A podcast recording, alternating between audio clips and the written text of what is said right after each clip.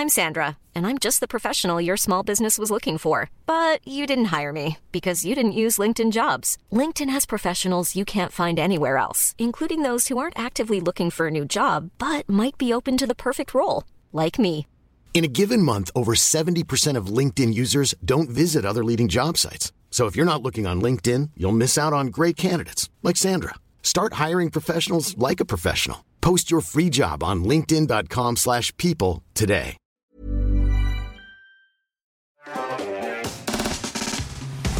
Bonsoir à tous et bienvenue dans Underscore, votre talk show IT préféré à mercredi sur deux à 19h. C'est, je le disais, le record de retard de cette saison. Non, non, non, de Euh, janvier, de janvier. oui, non, non. C'est vrai, que si on compte en année, de, de 2023, voilà. Voilà. Euh, mais on est très très heureux de vous retrouver ce soir avec du très beau monde autour de cette table. Notamment, vous les reconnaissez, Tiffany et Mathieu, nos chroniqueurs préférés. Comment vous allez? Bien. très bien. Et la tête que vous n'avez peut-être pas reconnue, à part si vous êtes coutumier, on le disait, du stream d'Hardisk et euh, de, du finance game, on va dire, c'est le fondateur, non, le, le, le, DG. le DG, exactement, le DG de Trade Republic, Mathias Pacino. Comment tu vas? Très bien. Est-ce que je l'ai bien dit? Je me suis pas entraîné C'est ça, Mathias Bacchino, ravi d'être là. euh, ex, ex-banquier boomer. Et euh, en reconversion euh, Gen Z, donc euh, ça va. On va pouvoir parler de plein, plein, de, plein de sujets méga intéressants, justement, d'un monde que nous ne connaissons pas très bien, on peut le dire. Voilà, autour de cette table, tu as des techos, voilà, tu as des mangeurs de cartes graphiques, mais, mais tu n'as pas de, de trader. Et c'est justement pour ça que tu es là aujourd'hui, avec nous, en partenariat avec Trade Republic. Ça va être hyper intéressant. On va pouvoir notamment parler des coulisses de ce monde obscur de la finance et aussi de tech, de tech dans le monde financier, des trucs archaïques qu'on peut y trouver et des enjeux que vous, vous avez chez Trade. Ça va être méga cool.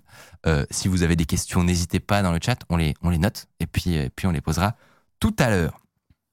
Euh, avant ça, on va, je vais vous présenter un petit peu le, programme de ce soir. Euh, on va avoir une petite chronique de Mathieu qui a, qui a fait un voyage en Corée J'ai fait un voyage en Corée du Sud. du Sud, évidemment. Et oui.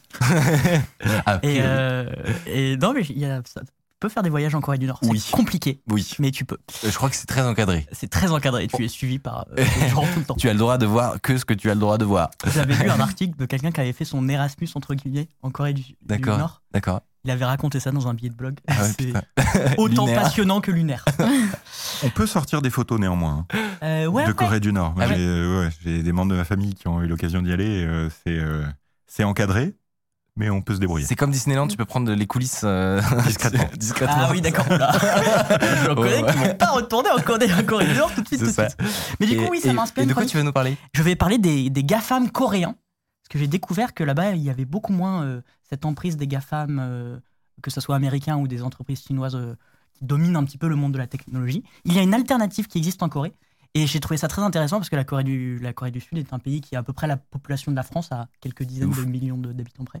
Du coup, on va, s'intéresser à ça, de comment ils ont fait pour, pour avoir leur, euh, un peu leur souveraineté numérique. Et peut-être comparer ça avec, euh, quand, quand ça a du sens évidemment, avec, euh, avec la France.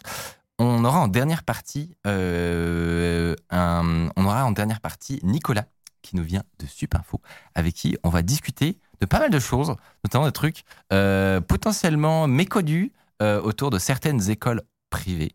Donc voilà, sujet potentiellement un petit peu touchy, mais qui sera hyper intéressant euh, sur un peu les coulisses de certaines écoles privées et certains aspects euh, un peu mafieux, honnêtement, qui ont été découverts dans le cas précis de Supinfo.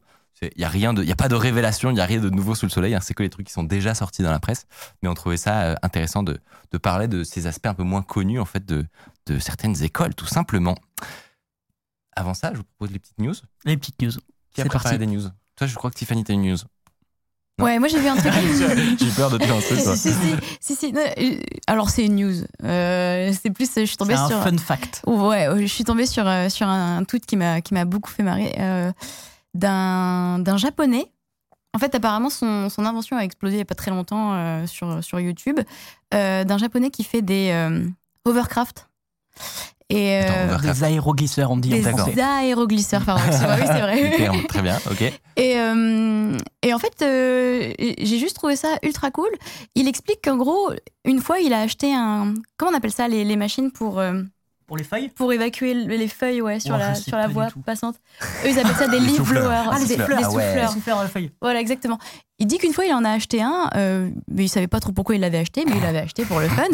Et puis, euh, il s'est rendu compte qu'il y avait un autre inventeur qui avait euh, créé un, un aéroglisseur, du coup, euh, à partir d'un souffleur. Et, euh, ouais, et du coup, il s'est- pris de passion pour ça et il s'est dit Ah, mais moi aussi, je vais en faire un. Du coup, il a fabriqué son propre aéroglisseur. Et puis après, il a fait plusieurs modèles. Il en a fait un euh, pour les enfants, il en a fait un euh, Quadruple. avec euh, ouais voilà et ce- celui-là c'est le modèle il qui est qui est sorti mais en fait il en a fait plein des différents et pour lui en fait c'est juste une passion comme ça euh, il fait euh, des, euh, des aéroglisseurs pour le fun et il comprend pas pourquoi celui-là a explosé a buzzé sur internet mais du coup il est halluciné un petit peu et puis euh, du coup il, il montre ce, ce design là et une de ses passions c'est aussi de faire en sorte que tu puisses le faire toi-même à la maison donc en fait euh, il met à disposition un peu euh, ses plans et tout et, Tom Scott, excellent youtubeur que vous pouvez aller voir évidemment. et oui Ben, c'est bah, c'est C'est lui, lui qui allait le voir du coup. D'accord, C'est lui qui allait le voir. incroyable. Et du coup, il est là en mode bosch. J'ai envie de le faire maintenant. Franchement, ça donne bien envie là. Lui, il est trop mignon parce qu'il est là en mode mais je comprends pas pourquoi vous intéressez à ce que je fais. Enfin, Oui. Juste, je m'amuse dans mon atelier en fait. Ouais. Et t'as Tom Scott qui arrive et tout, c'est incroyable. Moi j'adore, mais rien que pour ça en fait, cet inventeur, il s'appelle euh, Hideyasu Ito. Euh, je le trouve juste incroyable, sa personnalité est incroyable. Il fait des trucs absolument géniaux et il se rend pas compte à quel point il est génial et il comprend pas pourquoi les gens s'intéressent à ce qu'il fait, mais c'est juste génial. Voilà. Donc euh, C'est ce qui le rend ça. trop sympathique. Ouais, exactement. Carrément. ça donne envie d'en faire un. Et moi, mon âme d'enfant a vu ça, je me suis dit, euh, Ouais, mais, depuis- mais évidemment. euh, mais si tout j'avais le temps, Tout, si tout le monde a rêvé de faire ça. Trop stylé. Ouais. Mathieu, est-ce que t'as un truc pour nous? Oh, j'ai une, capture d'écran qui a été partagée sur le Discord de la boîte et que j'ai Ah. trouvé rigolo. Vas-y. On peut peut-être l'afficher. Euh, voilà, c'est en gros. Si, euh, oui. C'est quelqu'un qui demande à son IA s'il connaît sa, Non, c'est Snap. sa, sa C'est localisation. l'IA de Snap, c'est pour ça que c'est encore plus drôle. C'est qu'en gros, donc Snap, bah, c'est pas grave, j'ai mis- vos la états- c'est Attends, mais moi je pensais que c'était un. Non. My AI, du coup, en gros, c'est le- le- l'IA en démo de Snap qui n'est pas accessible à tout le monde. Et tu sais, Snap, ils ont vraiment une, euh, une, euh, une grosse appétence pour euh, tester des trucs très nouveaux dans les domaines d'IA, etc. Tu sais, c'était les premiers à faire des filtres vraiment de ré- réalité augmentée bien Ah, mais je pour l'IA, je savais pas qu'ils avaient fait un truc. Exactement, donc c'est un, un peu en test, tout le monde n'y a pas accès, mais ça s'appelle My AI. Et, euh, et, euh, et du coup, Et du coup, là, il demande la géolocalisation. et il dit non, non, t'inquiète, euh, je la connais pas. Promis. Tranquille. Et à la fin, il demande où est-ce qu'est le, le McDo, McDo le plus proche. Et il lui répond euh, évidemment, il est là. juste à côté. Ouais, pas mal. Pas mal. Euh, Alors je sais pas si on- après ça peut être des hallucinations aussi. Euh, donc Mm. si ça se trouve il a vraiment pas la, la, lo- la localisation mais Oui. il hallucine un endroit hmm. Si ça se trouve, c'était pas du tout le McDo le plus proche, on ne le saura jamais. ou si ça se trouve il y avait pas de volonté de cacher en réalité qu'il avait pas sa localisation mais euh, juste euh, je sais pas le, le dataset euh, il, il- il a récupéré une réponse qui est en mode non non non j'ai pas ta localisation dans Ah, le dataset oui. tu vois parfois il y a- Mm. c'est dur d'a- d'associer la réponse d'un d'un LLM du coup euh, d'un large language model comme ChatGPT avec une volonté de la boîte quoi Dans le cas de la géolocalisation. Ah, pardon, excuse-moi. Non, mais vous allez peut-être pouvoir me- m'expliquer du coup. Euh, oh, oh, je, je suis presque plus boomer, mais quand même. Euh, J'ai vu que ChatGPT inventait des citations. Ouais. Et euh, ça contrariait beaucoup des gens euh, que de, de se faire comme ça euh, balader par Chat. Il inventait des bouquins, il inventait des, des citations. Mhm. D'où ça sort? Parce que Eh co- bien. comment il peut, il peut créer quelque chose qui n'existe pas à partir du moment où il a accès. Euh, Vas-y, tu veux. C'est comme ça, vas-y. c'est comme tu veux. Euh, du coup, ça s'appelle des hallucinations. Et en fait, euh, il faut euh, du coup simplement se réali- réaliser, enfin, oublier un peu le côté magique euh, qu'on a quand on regarde pour la première fois ChatGPT et réaliser qu'en réalité, c'est simplement un, un, un, auto, un, un système d'autocomplétion ultra avancé. Donc Mm. c'est comme si c'était le, le truc Le de T9, SMS là. euh. C'est comme c'est le T9, mais version monumentale qui aurait avalé l'ensemble d'Internet. Et donc, ce qu'il fait constamment, c'est de prédire c'est quoi la prochaine séquence de caractères qui a le plus de sens vis-à-vis de son historique, de sa, sa fenêtre de contexte, comme on dit. Ce qui veut dire que régulièrement, eh ben, il va effectivement fournir des citations, des, des, des trucs de bouquins qui existent, etc. Mais il y a absolument rien qui garantit qu'il va pas générer une suite de mots qui ne correspond pas vraiment à la réalité. Du coup, c'est ce qu'on appelle une hallucination. C'est-à-dire qu'il a- n'y a pas de fact-checking nécessairement du tout dans euh, euh, les étapes euh, qui mènent à la création d'un- d'une réponse de ChatGPT. C'est purement de, de enfin des guesses. C'est purement des, des, des tentatives qu'il fait. Et il se trouve que très très souvent ça tombe juste, mais euh, il n'y a rien qui l'empêche de, de- de générer des citations probables qui auraient pu être dites. C'est le bon ton, c'est le, mais qui n'existent nulle part sur Internet. C'est. euh, c'est comme, euh, tu vois, il y, a un- il y a un très bon exemple de ça, par exemple. Euh, tu peux commencer une phrase en disant euh, les États-Unis, euh, ou alors, euh, oui, les États-Unis d'Amérique ont été découverts par Christophe Colomb en. Et puis lui, il va autocompléter. Euh, euh, 1492. J'ai sur le 1492, exactement, là, sur- Et, euh, et du coup, c'est parce que dans son dataset d'entraînement, c'est la date la plus probable qui est proche de ces mots découvertes pour la première fois à Amérique, tout ça. Mais tu pourrais très bien écrire la phrase euh, Michael a découvert euh, les États-Unis d'Amérique en. Et il va quand même compléter 1492 parce que Mm. D'accord. tu vois, en fait, c'est la, c'est la réponse la plus probable par rapport aux mots qui sont dans le contexte. Mais ça veut pas dire qu'il va te sortir la vérité absolue. En fait, il va te sortir la réponse la plus vraisemble. Vis-à-vis des mots qui précèdent. Ouais. Voilà, et c'est pareil pour les citations. et tout. C'est pour ça qu'il faut faire très Mm. attention. D'où le fait qu'il dit parfois des bêtises. Et qu'il n'est pas encore conseiller financier. Exactement. Euh, moi, j'ai pas, pas une vraiment eu- pas vraiment une news, mais un tweet rigolo que j'ai vu euh, qui m'a bien fait euh, péter mon crâne. C'est tout simplement une anecdote qui nous vient de l'intérieur de SpaceX et qui nous explique que, en réalité, le code actuel qui tourne sur les, ordinateurs des fusées et qui permet de faire réatterrir les fusées, donc probablement une des technos les plus fascinantes qu'on a vues sur les dernières années euh, sur notre petite Terre, a en réalité été dev par une personne. C'est-à-dire que l'ensemble du code actuel qui permet de faire réatterrir des fusées SpaceX, c'est une personne en réalité qui l'a développé. Euh, et en gros, l'explication principale, c'est en fait, c'est plus simple pour une personne d'avoir tout dans son cerveau, dans, sa complexité, plutôt que, euh, de, que ce soit une, une équipe entière euh, qui aurait besoin de, de communiquer et d'avoir chaque partie, chaque élément euh, en synchronisation, etc. Alors c'est très étonnant parce que en single point of failure, comme on dit dans l'industrie, C'est assez étonnant. Évidemment, alors, faut, faut prendre cette information avec des pincettes. Euh, il, il a une équipe derrière lui. Et ça, personne ne, ne le nie. C'est-à-dire que c'est pas le. Il n'a pas inventé la. C'est des équipes énormes qui bossent là-dessus. Mais en termes de purement de code, de code base, c'est un gars. Et, euh, et du coup, je voyais, il y avait pas mal de gens qui réagissaient à ça en mode Ah ouais, euh, bah, ça fait penser justement à, à une époque où une personne pouvait avoir l'entièreté de la stack d'un ordinateur qui était mis sur le marché, genre Steve Mm. Wozniak, le, le cofondateur de- d'Apple. Et ben, c'est ce qu'il dit, c'est probablement un des derniers en fait qui était dans ce cas-là à avoir vraiment toute la stack dans son cerveau. Euh, voilà, ce qui donne un, peu, un petit peu le vertige. Voilà, c'était très- petit, euh, petit tweet que j'ai vu passer. Je me suis dit, ah ouais, la vache, eu le, brain du gars, quoi. il y a eu le décollage là de Starship. euh, Je sais pas si t'as suivi ça. Non, t'as pas suivi J'ai juste. Il y a quelqu'un qui Ouais, parle on- dans l'oreillette de Michael. Oui, oui, je suis désolé. On va juste avoir un tout petit euh, refresh de la vidéo parce qu'on a un décalage du son, mais on nous entendra toujours. Donc, on passe sur votre podcast pour 30 secondes. Ah, Vas-y, à toi, Mathieu. euh, bah non, mais euh, je- tu as parlé de SpaceX, ça m'a fait penser au, au décollage de Starship euh, il y a Oui, oui. une semaine, C'est comme ça, euh, qui a été un peu un semi-échec quand même. Bah, moi, je Mais- suis pas d'accord, justement. Non, mais c'était c'était rigolo, mais Ouais, Il mais y a un gros fait, débat là-dessus. hein. il y a un Ouais, gros ouais, débat. ouais. C'est un semi-échec, une semi-réussite. Ouais, en fait, en fait, moi, je crois que c'est une réussite, en fait. Ok. Justement. C'est-à-dire que de l'extérieur, on, a- on voit une fusée qui explose et on trouve que c'est un échec. Mais en fait, de ce que j'ai l'impression, c'est que quand tu regardes les équipes qui discutent entre elles, etc., euh, de Tesla et, et compagnie, enfin, ou là, de SpaceX, pardon, elles se congratulent de toutes parts parce qu'en fait, juste le fait que c'est c'est Ouais, le, le- truc de décollage, c'est une dinguerie. Et qu'en fait, ce qui, ce qui a déclenché l'explosion, c'est le fait que ça a quitté la trajectoire, etc. Donc, c'était pas prévu. Mais du coup, de ce que j'ai compris, c'est qu'en fait, il faut vachement se réjouir parce que euh, un, euh, un autre scénario probable, c'était que ça pète au démarrage Ouais. et que du coup, ce soit terminé. Parce que plus, que plus personne ne veuille euh, ne suive sur le, sur le truc.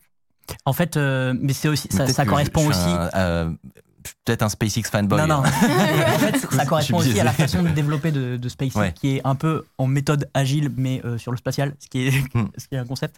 Bah. Et donc, il y a le, ce truc de, euh, de- on fait un, un essai et en fait, ça va, ça va nous apprendre plein de choses. Ouais. Et en fait, ce qui est assez différent de ce qui existe euh, par ailleurs par la, na- la NASA, l'ESA, etc. Alors, c'est différent, mais en- Globalement, quand, quand ils font un lancer de fusée, ils essayent que tout Faire fonctionne. en sorte que ça Euh, là, fonctionne. là, en fait, c'était limite un peu assumé que, Ouais, ouais. que ça allait péter. Euh, mais, euh, mais moi, moi j'ai un peu suivi les, les photographes qui avaient tous mis, euh, les photographes vidéastes et tout, qui avaient Ah oui. tous mis des, des, des appareils photo ou des caméras euh, à quelques centaines de mètres du, du pas de tir, parce qu'ils avaient été autorisés par SpaceX et ils sont revenus quelques jours après, récupèrent leur truc, tout est détruit parce qu'en fait, évidemment, le, le, le truc, le, le- là où on reposait la fusée était en, en béton et en fait, Ouais. ça a un peu explosé, enfin, ça a un peu Ouais, ouais. détruit et tout. Et donc, il y a eu plein de Ah, projections. seum. Il y a, il y a une, une voiture, vraiment, on voit, l'image d'une voiture qui- avec des. Une voiture de retransmission des images Ouais. qui, qui s'est pris des gros cailloux dans la, dans la gueule et tout. Et donc, euh, donc ils sont là en mode ouais, ouais, Ouais, je vois ce que ouais. tu veux dire. Je vois ce que tu veux dire. Ouais, ouais, ouais, vas-y, il était bien retracé, mais. Peut-être euh, peut-être pas prévu. Mais en fait, quand tu y repenses, dans les- la course à à l'espace, il y a eu énormément de fumée cramée. C'est-à-dire Ouais. que c'est pas du tout. Enfin, s'il y en a qu'une Ah, ou évidemment. deux, c'est que c'est c'est déjà une petite prouesse en fait. Ouais. Ce qui est assez génial, moi je trouve avec SpaceX, euh, là c'est plus l'entrepreneur qui parle, c'est euh, la, la- la folie du gars qui arrive avec 100 millions d'euros et qui dit on va échouer Hmm. et grâce à ça on va réussir. Mm. Ouais. Et, Oui, euh, parce que ça coûte cher normalement. à, une, ça. à une- à une- à une- à une toute autre échelle. euh, donc moi, je travaillais dans des banques traditionnelles avant de rejoindre Trade Republic. Au bout de trois semaines, j'ai mon boss chez Trade Republic qui m'appelle, qui me dit Mathias, on aime beaucoup ce que tu fais, mais il faut que tu apprennes à échouer plus vite. Moi, je suis français, je suis banquier. On me dit d'échouer vite. Le truc, c'est improbable. Je- voilà. Donc j'ai euh, aussi compris euh, un peu ce qu'ils essayaient de faire de ce côté-là. Ouais, et effectivement, il faut les guts euh, pour euh, quand c'est à cette échelle sur des euh, sur des fusées monumentales. Après, il y avait une, une autre grosse news cette semaine autour d'Elon Musk. C'est la baisse du prix des Tesla. Ça, c'est. euh, Ah, moi, j'ai pas suivi. Ah, non plus. Elon Musk nous a habitués à faire des paris euh, dingues comme ça. Il en a fait plein dans sa carrière. Et là, en deux mois, il a fait baisser le prix des Tesla aux États-Unis sous le prix moyen d'une bagnole américaine. Mhm. Et c'est un effondrement radical du prix. Ah ouais, ok. Et donc, personne ne sait s'il va gagner euh, Mourir. tout le marché Ouais. ou potentiellement euh, vraiment se, péter, se péter la gueule à Ouais. Tesla. C'est un, c'est un, un, un choix euh, stratégique radical, quoi. Ouais. Mais Donc il- c'est, ouais. euh, Mm. pour ceux qui suivent l'action Tesla, euh, c'est hyper intéressant. Il- Ce qui est intéressant avec euh, Elon, c'est qu'il prend souvent des, des décisions très radicales et il le fait de façon très rapide. Du coup, c'est difficile pour les compétiteurs de le, de, de le suivre. De dans- prédire son Ouais, next de- move. de- ouais, de, de- exactement. Comme s'il lançait au dé ses prochaines décisions. Exactement. Mais justement, c'est intéressant, euh, avant qu'on se lance dans le vif du sujet, euh, tu parlais de, de comment ce genre de truc peut influer le cours de, Tesla. Et je sais qu'il y, a- énormément de personnes qui euh, ont peut-être mis un peu d'argent, etc., sur un cours comme ça.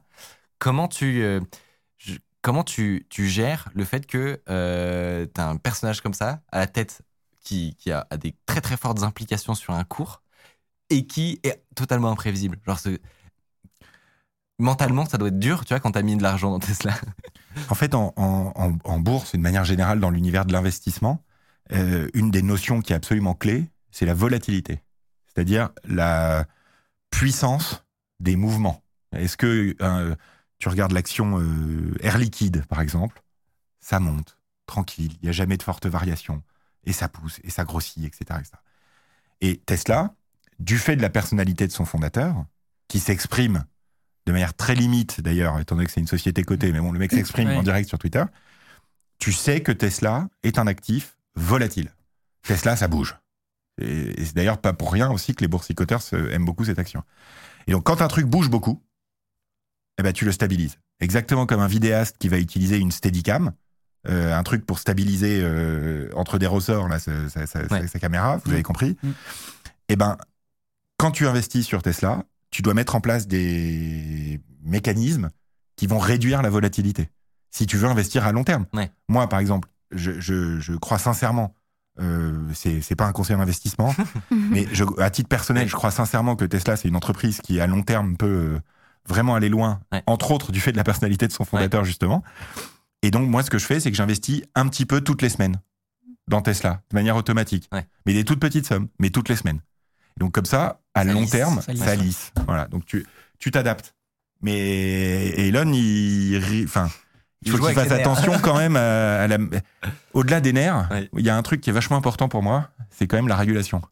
Parce que s'il n'y a pas de régulation, Mm. ça fait euh, FTX, quoi. Tu vois, Ouais. qui- Mm. Des milliards d'euros qui, s'envolent, etc. Et là, Elon, il est limite. Ouais. Parce qu'il sort des trucs quand même sur Twitter qui sont des informations qui sont théoriquement euh, doivent être communiquées au marché de manière structurée, quoi. Mm. Et il le fait pas. Ouais, ouais. Donc euh, je sais qu'il Pose des questions. Ouais, ouais, bien sûr. juridique. Euh, comme je vous le disais, du coup, on a plein de, plein de belles choses qui nous arrivent ensuite. Mais ce que je vous propose, c'est de maintenant passer, on a déjà commencé la, la discussion, mais euh, à, à notre interview de Mathias où on va notamment passer, parler de ton passé d'ex-trader. Ça va être hyper intéressant.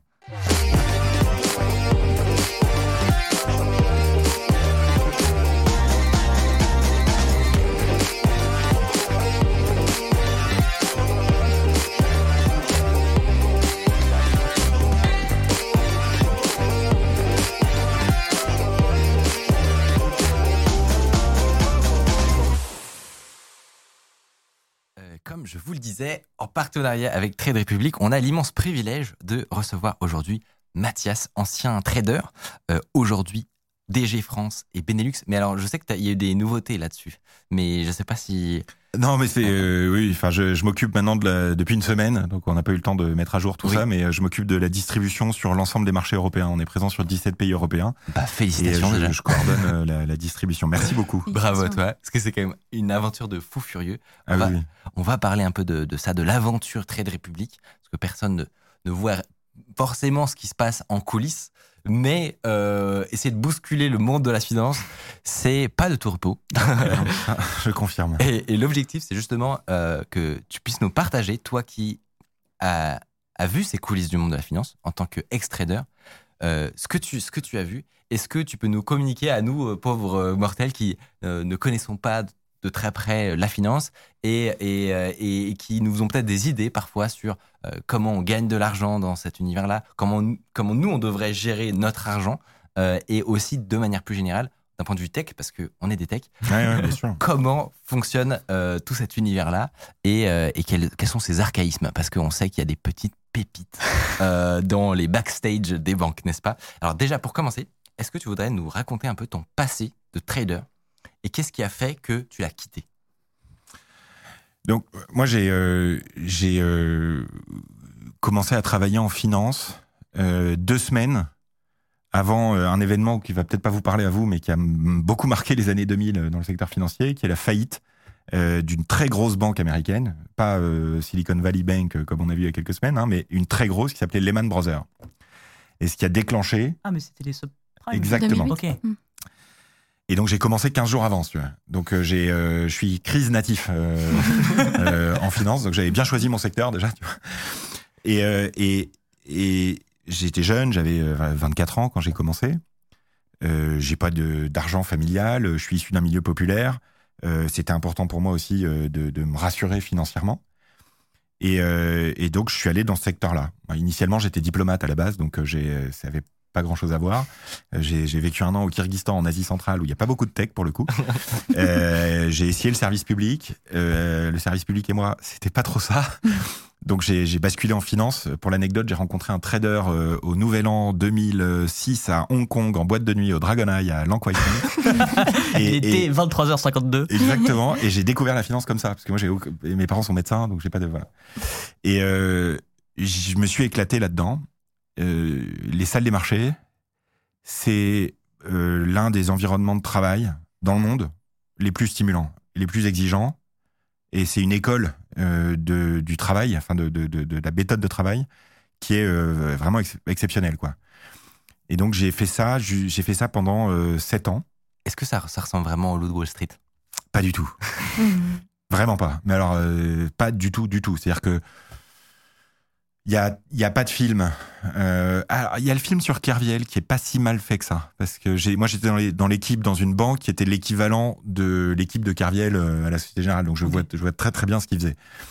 Et il a pu faire ce qu'il a fait aussi euh, du fait des faiblesses technologiques des grosses banques. Mm. C'est, pour ça que c'est un sujet. Est-ce que tu peux expliquer justement que, sur quoi porte euh, cette histoire? Parce que Histoire Kerviel? Ouais, c'est un gros dossier quand même. Je pense que tout le monde. euh, tout- dans, les grandes lignes, parce que je pense qu'honnêtement, on a, on a peut-être plein de gens qui ne sauront pas forcément. Bah, en fait, c'est quelqu'un qui avait euh, l'autorisation euh, d'engager des sommes euh, au nom de la banque euh, sur les marchés et qui a engagé euh, 100 fois plus. C'était quoi les failles qui permettaient euh, de faire euh, de telles transactions? Bah, c'est, t'as des, faut imaginer qu'à l'époque, euh, l'immense majorité des salles des marchés du monde entier fonctionnaient sur Excel. faut imaginer vois, que la qualité première d'un stagiaire de salle des marchés pendant des 15 ans, c'était d'être capable de développer en VBA. Hmm. Hum, évidemment. J'allais balancer une blague sur Excel, mais en fait, je pensais pas que c'était vraiment non, mais c'est lunaire. C'est-à-dire que moi, moi j'ai travaillé en salle des marchés. Mon outil principal, c'était Excel. Ok. Pourquoi? Parce que les grosses banques l'étaient déjà. On dit souvent en anglais que les, les grosses banques sont too big to fail. C'est-à-dire trop grosses pour faire faillite. La vérité, c'est qu'elles sont too big to move. Elles ne peuvent plus bouger. Je l'ai vu de l'intérieur. Les, les, les, les projets informatiques, enfin, combien de projets informatiques tu vois dans les grosses banques qui sont là depuis trois ans, qui délivrent rien, Mm. et où il n'y a pas de. Et donc en fait, le trader, qui est quand même un entrepreneur en salle des marchés, il a un enjeu à réussir lui tout de suite. Mais il développait tout en VBA. Donc à un moment donné, tu avais des, des ordres de bourse quoi, euh, énormes. hein. On parle de millions d'euros, tu vois, qui, et qui tournaient en VBA. Et donc euh, c'est ce qu'on appelle un fat finger. Tu regardes les, les cours euh, de, de, de bourse. Parfois, tu sais pas pourquoi, d'un un jour, d'un coup, tu as une bourse qui prend euh, 10% pendant 3 secondes et qui redescend d'un coup. Hmm. C'est ce qu'on appelle un fat finger. C'est un mec qui a fait une erreur de code dans VBA et qui a balancé un ordre de, de 1 milliard au lieu de 10 millions, si tu veux. Parce qu'il a, il s'est trompé de décimale, quoi. Tu vois. Et c'est, ça. Faut, faut imaginer, c'est ça le truc. Et, et, et- et, et donc en fait, la ressource la plus rare, la plus difficile aujourd'hui pour une banque, c'est le développeur informatique. Parce que les bons développeurs informatiques, ils Bah, n'ont pas les- spécialement envie d'aller travailler dans cet écosystème-là, en fait. C'est les technos des banques, ça fait pas toujours rêver, quoi. Ah ouais, c'est très complexe. Ouais, j'ai le souvenir encore, il y a euh, six ans de ça, d'une banque française, euh, dont je tairai le nom, euh, qui avait un système, on en parlait avant, euh, totalement monolithique. C'était un très gros bloc. En fait, c'était pas un gros bloc, c'était l'empilement de 15 blocs sur euh, 17 ans. Et en fait, il y avait une mise à jour réglementaire à faire au 1er janvier. Et donc, c'est ce qu'on appelle une release. Et, c'est une release où tu as le, le site de la banque qui marche plus pendant 48 heures. Et personne qui est capable de le résoudre. Donc voilà, quand, on, euh, quand moi je vois dans l'univers dans lequel je baigne aujourd'hui, euh, qui est fait de release quotidiennes, euh, de microservices, euh, d'équipes euh, agiles qui sont complètement indépendantes, qui sont complètement honneurs de leur code, etc. Où tu as... euh, Enfin, moi, j'ai vu des fonctionnalités délivrées en 15 jours. Tu vois, chez Trade Republic, c'est des trucs. 15 jours, tu faisais même pas les specs, quoi, vois, dans, une grosse banque. Donc, c'est, euh, c'est, c'est très étonnant de voir comment le, le système, l'un des systèmes essentiels de la nation, je veux dire, les systèmes financiers, système énergétique, euh, tu vois, les, les- la police, la justice, enfin, t'as des systèmes essentiels comme ça dans une nation, et tu t'aperçois qu'en fait, l'un des systèmes essentiels tourne sur Excel, quoi. Donc c'est c'est c'est dingue, c'est dingue. Ça explique aussi l'émergence de, de ce qu'on appelle les fintech, euh, puisque nous, Trade Republic, on se décrit pas comme une entreprise financière. On se décrit comme une entreprise tech avec une licence financière. C'est-à-dire qu'on a euh, Mmh. des autorisations d'exercer par les règles, par les, les régulateurs, mais on se définit comme une entreprise tech. Voilà. Donc c'est euh, euh, euh, Bah déjà, tu portes pas de cravate. assez je, je- je ne porte plus de cravate. Tu, tu l'as porté, je pense, ouais. Moi, j'étais, euh, oui, oui, costume bleu marine, euh, chemise blanche à boutons de manchette, Ouais. euh, cravate Hermès euh, offerte à Noël par maman euh, tous les ans pendant six ans. Non mais je dis ça, ça en rigolant, mais en réalité, je trouve que ça décrit quelque chose aussi dans les, les cultures de boîte, euh, pour avoir aussi un peu vu les, les fintech, et je sais que près de République, c'est comme ça.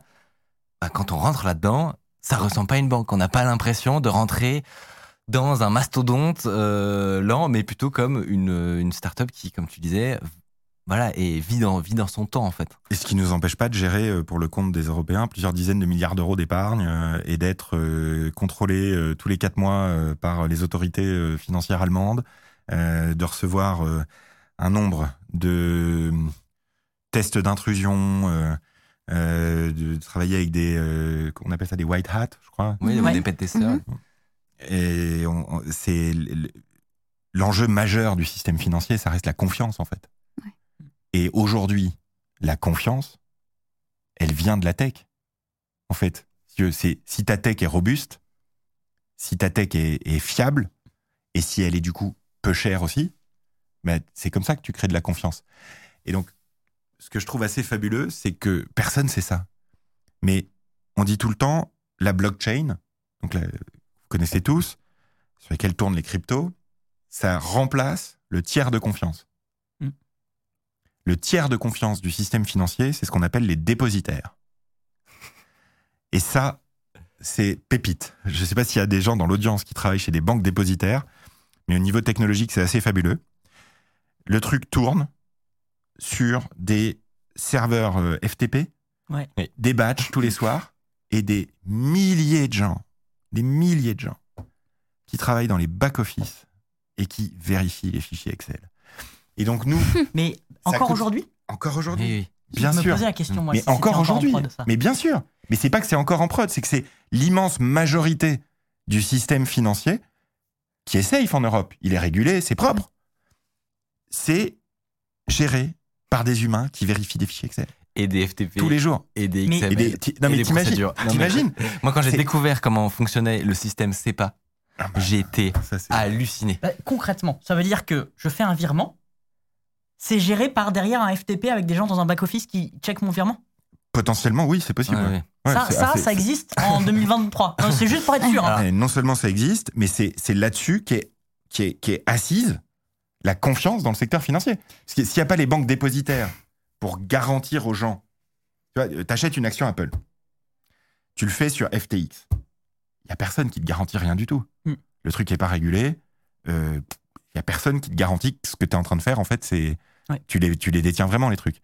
Nous, il y a des gens, des entreprises qui ont des licences, qui sont régulées par les- les- les autorités, et qui garantissent ça. Et c'est important parce qu'on parle de toute l'épargne des Européens quand même, donc c'est pas anodin. C'est, je veux dire, si, si ton Uber euh, il arrive en retard, il n'y a pas mort d'homme en général. Euh, si ton Airbnb euh, il a pas la même gueule que sur les photos, euh, tu te fais engueuler par ta femme, mais il n'y a pas mort d'homme non plus. Si on perd toute l'épargne des Européens, comment on va payer euh, les soins pour la vieillesse, euh, euh, la, la santé, euh, comment on va aider financièrement les enfants et les petits enfants Donc l'enjeu de confiance est colossal, Ouais. mais vraiment colossal. Et ça tourne avec des gens qui vérifient des fichiers Excel, et des fichiers d'erreur. Euh, moi, je me rappelle très bien encore des, des trucs où tu as un jour, tu as une banque qui t'appelle, un dépositaire qui t'appelle et qui t'explique que tes clients, ils- tu viens de leur virer en fait deux fois le montant de tous les virements qu'ils ont fait depuis 48 heures. Donc tu dois expliquer à tes clients que en fait depuis 48 heures ils se sont fait créditer double des virements qu'ils avaient fait et que c'est pas grave, on va leur reprendre la moitié quoi. Et c'est ça le, le- t'imagines? Et t'es es là à vérifier des fichiers Excel, le virement et tout. Mais du coup, d'après ce que tu dis euh, sur euh, la confiance et tout ça, et les fintechs, qu'est- c'est quoi ta lecture sur l'avenir? Euh, Est-ce que les fintechs vont remplacer le système bancaire classique? Enfin, Alors, Tu vois comment, toi, l'évolution de ça? En termes de pilotage de l'innovation, c'est un secteur qui est hyper intéressant.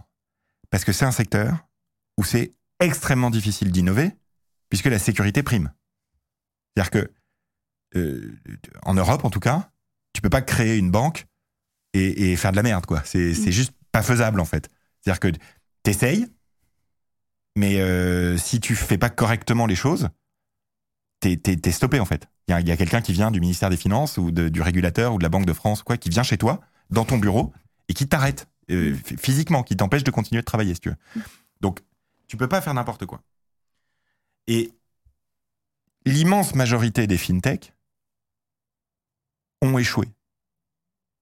Parce qu'en fait, créer de la confiance avec des millions de gens pour un truc aussi important que leur argent, tu le fais pas comme ça.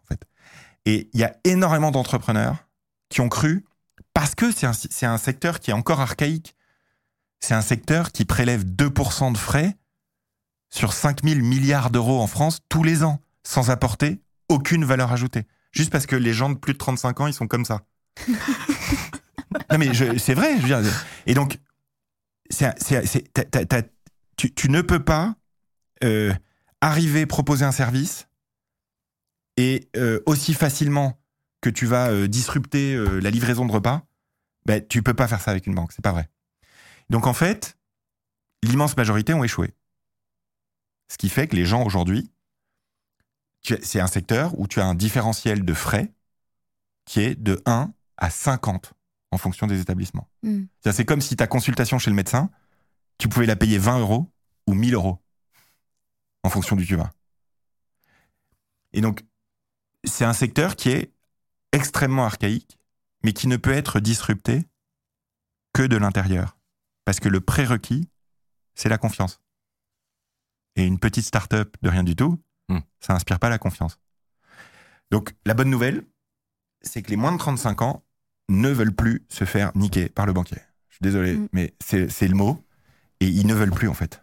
Et, et la verticalité du rapport d'autorité, euh, et je, je le sais, hein, j'ai eu cette autorité dans ma vie passée. Moi, je suis un Ouais. banquier repenti, donc euh, est-ce que je, je, je sais de quoi je parle. Je- non, mais j'ai pratiqué le truc.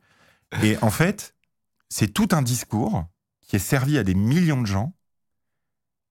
Et les gens qui y travaillent savent que c'est faux.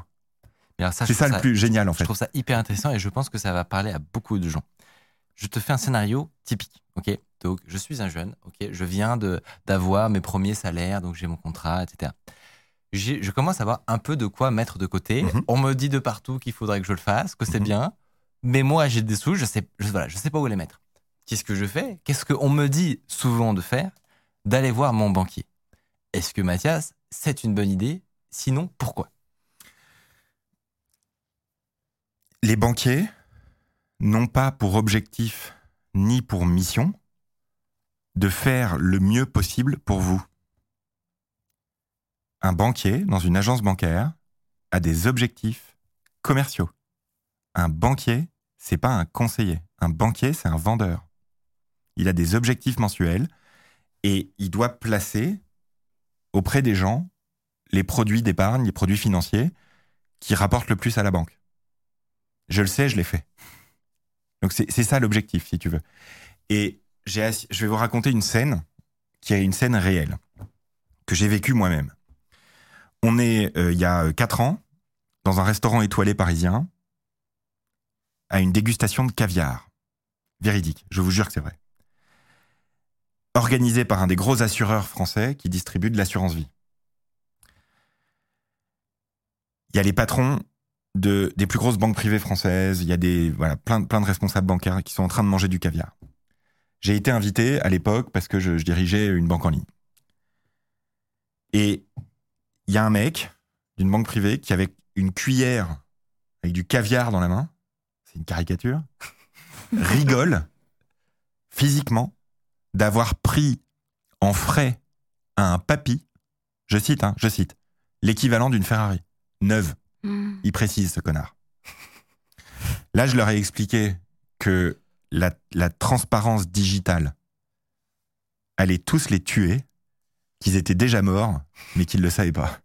J'ai pu être invité après. Plus de caviar. Non, j'ai pu être invité, mais c'est pas grave. Euh, je suis très bien avec mon Coca Zéro et euh, mon tofu. Mais, moi, je trouve que justement, ça, c'est quelque chose qui est très, très euh, inaccessible co- comme, comme information. C'est-à-dire que, Ouais. bon, ben, nous, on te remercie parce que tu es là et, et du coup, on, on a des, on a un prisme différent sur ce sujet-là. Mais en fait, il y a une telle opacité. Ouais. C'est-à-dire que quand tu interagis justement dans- avec un banquier pour, je sais, rien, acheter des actions ou des choses comme ça, tu comprends pas trop concrètement à quel endroit ils vont gagner de l'argent. C'est-à-dire qu'il y a des histoires de taux, il y a des histoires de, de trucs bloqués, mais, mais globalement, voilà, si, si tu connais pas très bien comment tout ça fonctionne, tu sais, tu sais pas où va l'argent. Donc, comment on fait, nous, pour euh, faire des, des comparatifs, typiquement, entre différentes entités? Donc là, je parle des banques traditionnelles, où ça va être aussi pas, potentiellement flou, mais ça vaut aussi pour, j'en sais rien, des, organismes de conseils financiers qui sont censés gérer ton argent mieux que... euh, que Que toi tout seul. que toi tout seul ou qu'une banque, etc. Et qui ont a priori des super performances annuelles, etc. Je parle aussi, j'en sais rien, de d'autres euh, gros brokers très connus, par exemple, qui font beaucoup de pubs euh, et, euh, et dont on ne sait pas forcément quel est le- leur modèle de rentabilité, etc. Tous les micro-frais qu'il peut y avoir. Mm. Comment, comment je, je fais moi pour, pour me, me situer là- là-dedans, en fait? Alors déjà, moi, en, en vous racontant ce que je vous raconte ce soir, alors on n'est pas au 20h de TF1, hein, pas encore, mais euh, euh, en vous racontant ça, euh, je risque un procès en diffamation déjà. Et en même temps, je considère que j'aurais bien fait mon job le jour où j'en aurai un. J'ai dit ça au secrétaire général d'une grande banque française, il m'a regardé, il m'a dit ça peut s'arranger. Ils ont quand même le sens de la formule dans les banques. bah, non, bah, mais ça, quand même. Ils ont que ça, donc il faut bien qu'ils aient quelque chose. Euh, en faisant ça, je sais que je travaillerai plus jamais pour une grosse banque ou un gros assureur. C'est pas grave. Franchement, c'est pas grave. Donc, voilà, c'est la première chose. Ensuite, tous ceux qui vous disent qui vont gérer votre argent et faire mieux que la bourse, faire mieux que euh, la croissance, ils vous mentent. et non seulement ils vous mentent, mais en plus c'est public, c'est démontré. C'est-à-dire que les fonds gérés activement, que votre banquier va vous vendre, puisqu'il y a 2% de frais dedans, tous les ans, c'est 2% tous les ans. Donc si tu investis pendant 20 ans, ce qui est le principe quand même, tu payes 100% de frais. Un mec qui met 5000 euros pendant 20 ans dans un fonds d'investissement classique dans son assurance vie, il va payer 5500 euros de frais sur 20 ans. Mm. T'imagines? Alors j'espère que du coup, ça- il y a des ça- super performances. Oui. Ou pas 95%. C'est démontré tous les ans. Les données sont publiques sur Internet. C'est Standard Poor's qui fait les calculs. 95% des fonds gérés par des êtres humains font moins bien que le S&P 500 ou le CAC 40. Ah ouais. Qui sont des indices qui. Des indices boursiers euh, les plus larges. quoi. Mm. C'est-à-dire qu'en fait, tu, tu investis dans le CAC 40 tous les mois depuis ça, la création du CAC 40 Pas besoin de connaissances Oui. particulières, j'imagine, du Ouais. coup. aucune connaissance à avoir. Tu te dis juste j'investis sur la bourse française, euh, des petites sommes tous les mois. Celui qui fait ça depuis la création du CAC 40, il a fait 7% par an. Mais il n'a pas payé de frais. Oui. Et voilà. Ah oui, parce que les frais, c'est quand tu laisses la gestion de ton argent à des, à des tiers. C'est ça. Exactement. non seulement, ils, Exactement. non seulement ils sont moins bons que l'indice, mais en plus, t'as les frais. Donc, C'est incroyable. Ouais. C'est incroyable. C'est comme si euh, l'immense majorité des Français, tous, hein, allaient voir euh, des médecins qui leur prennent hyper cher et qui les soignent pas.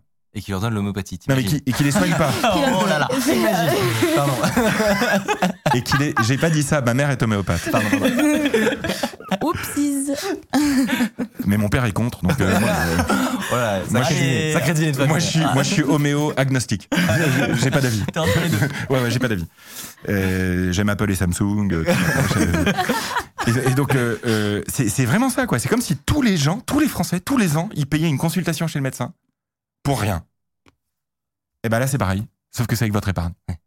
Alors- donc, le, le, le truc auquel il faut faire le plus attention, c'est les gens qui vous vendent, qui vont surperformer, c'est des menteurs. C'est des menteurs. Ils n'y arriveront pas. C'est- Donc, c'est aussi simple que ça. Même Warren Buffett.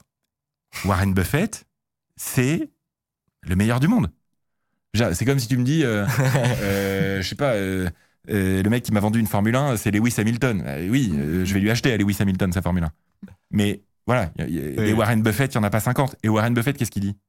Il dit, l'immense majorité de la population, ce qu'elle peut faire de mieux, c'est acheter des indices un petit peu tous les mois, sans regarder pendant longtemps. C'est aussi simple que ça. Donc, la vérité, c'est qu'il y a une acculturation complète de la population à faire, parce que tous les réflexes financiers qu'on vous a inculqués, pas à vous, Gen Z, mais aux autres, aux boomers et tout, sont des mensonges. Moi, il m'a fallu 10 ans de boulot pour commencer à m'en apercevoir, pour m'extraire de ce truc-là. C'est vachement dur. C'est vachement dur. Les mecs qui bossent, il- s'il y a des gens qui bossent dans ce secteur financier qui nous écoutent, le plus dingue, c'est que quand tu leur dis aux gestionnaires de fonds, ils te disent bah, Je sais, moi j'achète des ETF. Hmm. T'imagines? Mais c'est pas dans leur intérêt non plus que ça se sache au final. L'immense problème, c'est que la population de plus de 35 ans ne veut pas le voir. C'est-à-dire que c'est pas que c'est pas que c'est un secret, c'est que la population ne veut pas le voir. Et le meilleur exemple de ça, c'est un sondage que j'avais fait avec l'IFOP. C'est-à-dire que tu as 80% des gens, tu leur dis Est-ce que vous allez acheter des actions dans les 12 mois qui viennent? Non, je sais pas faire. Et 82% des Français pensent que investir ne devrait pas être réservé à une élite. Hmm. Donc en fait, il y a un plafond de verre mental. Ouais. Je vais faire un parallèle un peu osé, mais je l'ai vécu comme chef d'entreprise. Comme chef d'entreprise, j'ai eu à convaincre des jeunes femmes qu'elles pouvaient devenir managers. Parce qu'elles avaient un plafond de verre, quoi, un, un- un plafond mental, où c'était plus difficile pour elles de se projeter. Des mecs dans la boîte, qui étaient pour certains des connards, et qui, eux, étaient persuadés de mériter une promotion, ça t'en avait un paquet. Mhm. Et donc, les Français et les Européens de manière générale, vis-à-vis de leur argent, ils ont un complexe. Il y a un complexe par rapport à l'argent dans la, la capacité à le gérer soi-même. Parce que ça fait 50 ans que le marketing financier nous dit surtout ne gérez pas vous-même, vous n'allez pas y arriver, laissez-nous faire. Ce sera mieux. Tu vois? Bah, c'est c'est un, un- un- un- un parcours psychologique et émotionnel Hmm. que la population dans son ensemble doit faire. Et ça, ça se fait pas tout seul. Et donc, exactement de la même manière, pour reboucler avec la tech, quand même, c'est Ouais. important, exactement de la même manière que les moteurs hybrides sont utiles à la transition énergétique, eh ben, les objets bancaires hybrides, comme nous, avec un pied dans la blockchain, dans la crypto, un pied dans les nouvelles, enfin, les deux pieds même dans les nouvelles technologies, avec des microservices, avec euh, une, structure complètement cloud-based, euh, des équipes agiles, responsables de leur code, etc. Mais une licence, mais une régulation par la BaFin, mais des comptes bancaires. Tu vois Ces objets hybrides-là vont, à mon sens, être utiles pour accompagner la transition. Parce que le deuxième sujet le plus difficile pour les gens, après l'amour, c'est l'argent. Donc d'abord, on s'occupe de l'argent, nous, chez Trade Republic. Après, il y aura peut-être Love Republic, mais... euh, Oh, Hop, j'avoue. Et alors justement, tu, tu parlais de, de cette histoire de, de potentiellement reprendre le contrôle de la gestion de ses finances. Mm. Il y a dans cette ancienne manière de penser, on va dire, où on, on le donne à quelqu'un d'autre en espérant qu'il s'en occupe, euh, occupe mieux que nous. Mhm. Mettons donc ce qu'on se disait, c'est purement virtuel.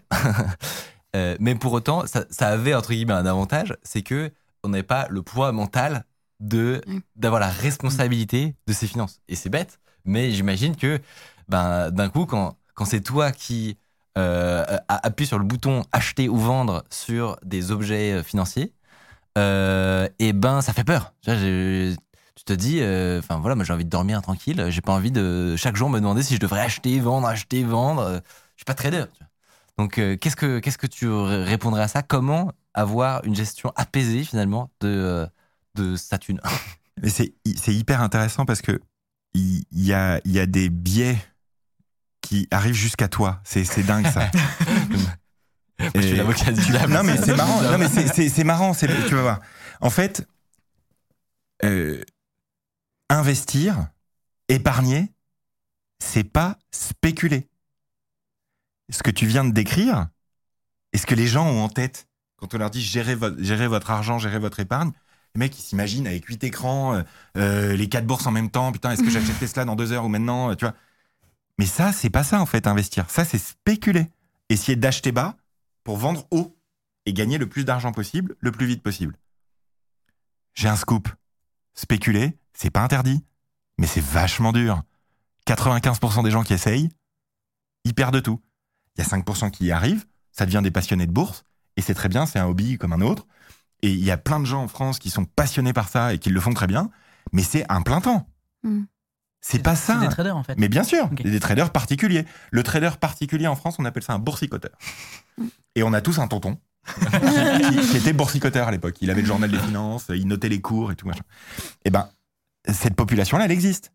Mais ceux qui vous disent que tout le monde va- peut, peut faire ça et y arriver, c'est des menteurs. Parce que 95% des gens qui essayent de faire du trading spéculatif, au début, ils perdent.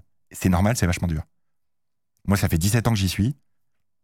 J'y arrive pas à tous les coups. hein. Donc, la première chose, c'est que investir, c'est pas spéculer. Donc, il n'y a pas de stress particulier à avoir.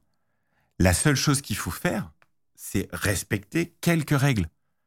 Et on investit tous, en fait. On investit dans notre santé, on investit dans nos gamins, on investit dans notre morale. Euh, tous, vous construisez Euh, le, le- qui vous serez demain. Vous, le construisez, ça. Vous investissez dans vous-même. Vous vous formez, vous machin. Ben, L'investissement avec ton argent, c'est la même chose. Tu choisis un truc que tu veux faire avec à long terme, et puis tu essayes d'y aller euh, petit à petit, étape par étape. euh, Voilà. Donc en fait, investir, il faut respecter trois règles. Il n'y a pas besoin de payer 2% à un banquier pour ça. Il faut investir à long terme. Il faut investir de manière diversifiée. C'est-à-dire, on met pas tous ses œufs dans le même panier. Ceux qui mettent tout sur Tesla commettent une erreur. Même si Tesla monte jusqu'au ciel, ils auront quand même commis une erreur parce que statistiquement, c'était une mauvaise idée. Mm. Si tu diversifies, tu exploses complètement ta probabilité de gagner de l'argent à long terme. Parce que la bourse, toute la bourse du monde, depuis 120 ans, ça fait 5,5% par an, en moyenne. Donc plus tu diversifies, plus tu as la croissance économique. Là, tu rien à savoir, tu as juste une question à te poser, c'est est-ce que je pense que dans les 30 prochaines années, il va y avoir de la croissance économique dans le monde? Et Réponse Et bah, justement, C'est une question en vrai. j'ai une question que j'ai vue dans le chat, c'est de, dire, est-ce que c'est pas un biais finalement de se dire, voici la bourse depuis qu'elle existe, elle fait 5% et demi par an, est-ce que ça, ça garantit pour autant que ça va continuer? Et, et c'est une vraie question, je pense que cer- certains se posent sur euh, pourquoi on pense qu'il va y, a, pour- pourquoi on pense qu'il y aurait de la croissance euh, à- à- dans le futur finalement? Ouais. Vitam aeternam. C'est là, c'est une question de nature euh, philosophique. En fait, c'est ce qui, ce qui fait dire ça, c'est euh, l'horizon temps. C'est-à-dire que les 5,5% par an depuis 120 ans, ça tient compte de la Première Guerre mondiale, de la Deuxième Guerre mondiale, Des de crises. la crise de 29, de la crise du web en 2000, de la crise du pétrole en années 70, de la crise asiatique dans les années 90, de la crise des subprimes, de la crise du Covid. Ça tient compte de tout ça, en fait. Donc c'est... Même s'il y avait... Même si l'humanité s'engageait dans une démarche de décroissance, le fait de, gé- de gérer la décroissance générerait de la croissance. Donc, si tu penses qu'il va pas y avoir du tout de croissance dans le monde dans les 30 prochaines années, tu as d'autres problèmes que ton épargne, en fait. Parce que s'il y a plus de croissance, il va y avoir sévèrement de la pauvreté. S'il y a de la pauvreté, il y a sévèrement des troubles sociaux. S'il y a des troubles sociaux, au bout d'un moment, il y a des guerres. Et c'est- Donc le problème, ce sera pas l'épargne. Ce c'est une question d'alternative aussi. C'est-à-dire qu'en fait, Ouais, les sûr. gens se disent souvent non, je préfère par exemple euh, euh, garder mon, mon argent et ne pas l'investir. Mais en réalité, c'est- ce, c'est ce, c'est un mirage que de se dire que ton argent garde la même valeur constamment. Et qu'en fait, le- les vrais choix, souvent, c'est euh, l'inflation versus euh, autre chose. Mais ça, je pense que personne ne. ne, ne, enfin, que tout le monde ne l'a pas forcément en tête, en fait.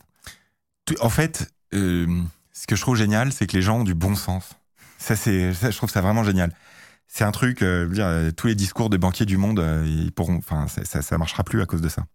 En fait, on entend souvent parler du, fait que le gouvernement va faire un, plan de sauvetage, va injecter 30 milliards d'euros dans l'économie, etc. Que la Banque Centrale Européenne lance un plan de relance euh, avec des dizaines de milliards d'euros qui arrivent, etc. L'année dernière, en un an, dans un seul pays européen, qui est la France, les particuliers ont jeté à la poubelle, tu vois, comme ça, là, 45 milliards d'euros. 45 milliards d'euros. Parce que l'argent, sur les comptes, il dort pas. Il meurt. Il y a l'inflation en face. Donc, tu as la certitude de perdre de l'argent. Et c'est à cause de ce plafond de verre mental du je sais pas faire, ce qui est faux. Tu as trois règles à respecter, pas 50, donc tu sais faire en fait. C'est quoi la troisième? Parce que Ouais. je crois que tu l'as zappé. La, la troisième, c'est le, le- c'est vraiment l'arme secrète pour le coup de l'investisseur à long terme. Mais si, si t'as pas ça, c'est, c'est, c'est, enfin bref, tu, tu m'as fait, tu m'as fait perdre le fil de ma pensée. Pardon, pardon, pardon. Non, non, non, c'est moi, c'est moi. Mais Ah. on parlait des, des- milliards qui ont été perdus euh, Oui. par, par tous les Français. Moi, ça me fait, ça me fait, ça me fait mal au cœur pour être poli, parce que 45 milliards d'euros, je sais pas pour vous, mais moi, je suis pas persuadé qu'on puisse se le permettre en fait, Hmm. collectivement. Et donc, le bon sens des gens, ça fait qu'ils comprennent petit à petit. Donc ça, ça va changer. La troisième règle, on investit de manière long terme. Long terme, On c'est 30 investit. ans, tu disais. Non, long terme, c'est entre 15 et 20 ans. C'est euh, l'ho- l'horizon temps à partir duquel tu as une très forte probabilité de gagner vraiment du flic, du- de l'argent, c'est c'est 15-20 ans. Pour une sur ton premier simple, investissement, du coup. Là, ça est, est sur n'importe quoi. Mais pas que de la bourse, au final. pas que de la bourse. Ouais. Non, pas que de la bourse, bien sûr. Tous tous les, Dans la pierre dans l'ensemble des actifs, ouais, ouais. bien sûr, bien sûr. C'est l'horizon temps euh, moyen. La troisième règle, c'est de jamais tout mettre d'un coup. Et ça, c'est pas du tout connu. C'est pas connu en France en tout cas, parce que tout le monde le fait sur son li- livret A. Le premier acte d'épargne des gens, en général, c'est d'automatiser 30 euros par mois, 50 euros par mois vers son livret A. C'est ça. Je- Oui. Probablement vous l'avez fait. Mm. Eh ben, Non. Parce qu'on est des mauvais élèves. il y a un truc que personne n'a jamais dit aux gens, parce qu'il n'y avait pas d'intérêt pour les banques à vendre ça, c'est que c'est possible de faire la même chose avec la bourse, en fait. Et c'est même recommandé, parce que exactement comme mon exemple de Tesla tout à l'heure, où j'achète moi un petit peu toutes les semaines du Tesla, bah la bourse, si tu achètes un petit peu tous les mois, tu lisses complètement la performance à long terme. Et ça, personne ne vous l'a jamais dit. Mais ce que tu es en train de dire, c'est que du coup, c'est mieux de faire ça Ouais. que de le mettre sur un livret A. Le livret A, tu es sûr de perdre de l'argent, puisque le livret A, il te rapporte 3%, Mais c'est moins que l'inflation. mais c'est beaucoup moins que l'inflation. Donc Ouais. le livret A, tu es sûr de perdre de l'argent. La seule uti- utilité du livret A, c'est pour laisser dessus 2 à 3 mois de revenus, comme épargne qu'on appelle de précaution, épargne d'urgence. Si jamais tu as la machine à laver qui pète, euh, euh, un pépin, voilà, tu as besoin d'un coup de, de 1000 euros, 2000 euros euh, pour euh, résoudre un problème, bah, tu as ça. C'est hyper important d'avoir ça. Mais c'est tout. Et donc, tous les gens qui ont maxé un livret A au, au plafond, au maximum, c'est une folie. Enfin, c'est une absurdité totale. Donc, c'est le livret A, ça sert uniquement à ça. L'épargne de précaution de très court terme pour avoir une poche de cash euh, à côté. Sinon, t'investis un petit peu tous les mois. Les 50 euros que tu mettais sur ton livret A, une fois que tu as deux ou trois mois de revenus, eh ben, tu les mets en bourse. Tu sais pas quelle action acheter, c'est normal. Moi non plus, personne sait. Achète-les toutes. ça s'appelle un ETF monde. Et ça, il n'y a pas les 2% de frais dedans. Ouais. Donc tu as vraiment la performance. Ça, personne l'a jamais dit aux Français pour une simple raison. Il faut avoir des volumes énormes en tant qu'entreprise pour gagner de l'argent avec ça. Parce que les ETF, il y a très peu de frais dedans, parce que c'est des produits hyper simples, il n'y a pas de raison de prendre 2% aux gens. Et donc, personne n'a cru qu'on pouvait gagner de l'argent avec ça. Et euh, moi, je, il y a, il y a 4 ans, je pensais pas non plus. Et on, on, on- on l'a fait. Donc, euh, c'est que c'est possible. Et c'est bien, parce que ça met à disposition des gens un, un système pour investir et épargner qui améliore leur rendement net à long terme. Hmm. C'est-à-dire Alors, que Trade, Ouais, c'est ça. Trade arrive à faire euh, de l'argent euh, avec des ETF. Bah, juste, euh, Ouais, bien sûr. ouais. Ah ouais, moi, ce que je voulais préciser, justement, c'était comment vous, vous gagnez de l'argent. Alors, si, tu me dis si je dis des bêtises, mais c'est 1 euro de frais sur une transaction, Mhm. Mais sur des, un plan d'investissement programmé, c'est zéro. Et avec ça, sur le volume, je sais pas comment, mais vous vous en sortez, en fait. Alors, How C'est- the fuck? c'est- I c'est- don't know. pour l'anecdote, euh, moi j'ai démissionné de deux boîtes financières ces dix dernières années pour des raisons éthiques. Et quand Trade Republic m'a appelé, c'était une boîte allemande il y a, il y a- il y a trois ans, il m'appelle pour lancer à l'international. Et euh, donc pour lancer en France. Je suis été consultant pour eux pendant trois mois. Parce que avant de signer un CDI, parce que quand tu es DG, tu tu- tu- t'exposes euh, personnellement. Quoi. Genre, moi je suis sur les réseaux sociaux, euh, euh, chacun peut me trouver. Enfin, c'est c'est quand même un engagement euh, de de- de- d'image qui est plus fort que si tu es développeur dans une équipe agile, quoi, euh, caché, tu vois, Ouais. dans, dans le truc. Donc je voulais être sûr. Donc j'ai creusé tous les contrats avec les gros fournisseurs. J'ai creusé le business model. Je suis allé voir les partenaires. Je suis allé... Et j'ai et j'ai signé parce que j'ai rien trouvé. J'ai juste rien trouvé. tu m'as même dit que tu avais demandé quel était le, comment on dit, SLA, le, Le uptime uptime. de la plateforme. Ouais, ouais. Et j'ai demandé à le voir. ouais. bah oui, c'est l'enjeu majeur. hein. Parce que nous, euh, alors euh, SpaceX peut planter une fusée. Ouais. Nous, on peut pas euh, planter l'épargne des gens. C'est pas possible. Ouais. Donc, euh, c'est- c'est c'est très particulier comme industrie, hein, parce que c'est une industrie où t'as pas le droit à l'erreur. tu. Ouais. Et en plus, quand tu fais des ordres de bourse, donc par essence en temps réel, bah t'as pas le, t'as, t'as- t'as- t'as- t'as- t'as- t'as pas le, enfin, t'as- tu peux pas faire d'erreur en fait. Si tu fais une erreur, Ouais. tu, tu peux vite te retrouver dans des très grosses difficultés. Franchement, ça- moi, je me dis, en, en tant que dev, ça a l'air ça a l'air marrant, n'empêche. Enfin, il y a évidemment. Ah, il y a du bons- challenge. il y a des bons C'est- défis. Il y a du challenge. c'est hyper excitant. de la finance, mais C'est hyper excitant Il y a- parce que t'as a la, tout à faire, quoi. t'as la, la, la, la, reliability, enfin Ouais. la, la, la, la- la confiance dans le système qui est juste essentielle. T'es 24/7 et tu, tu fournis aux gens des services qui vont euh, impacter Ouais. toute leur vie en fait. Parce que si t'épargnes mieux, ta retraite, elle a plus la même gueule. hein. Mm. Donc euh, c'est c'est un impact. Nous, on, on est euh, 600 maintenant, chez un peu plus de 600 chez Trade Republic. Euh, J'en profite pour dire qu'on recrute euh, massivement des développeurs. Donc s'il y en a dans l'audience, euh, traderepublic.fr. Mais des bons, du coup. Ah bah là, oui. Et, des- et des Français. ah oui, on recrute, bien sûr. ouais.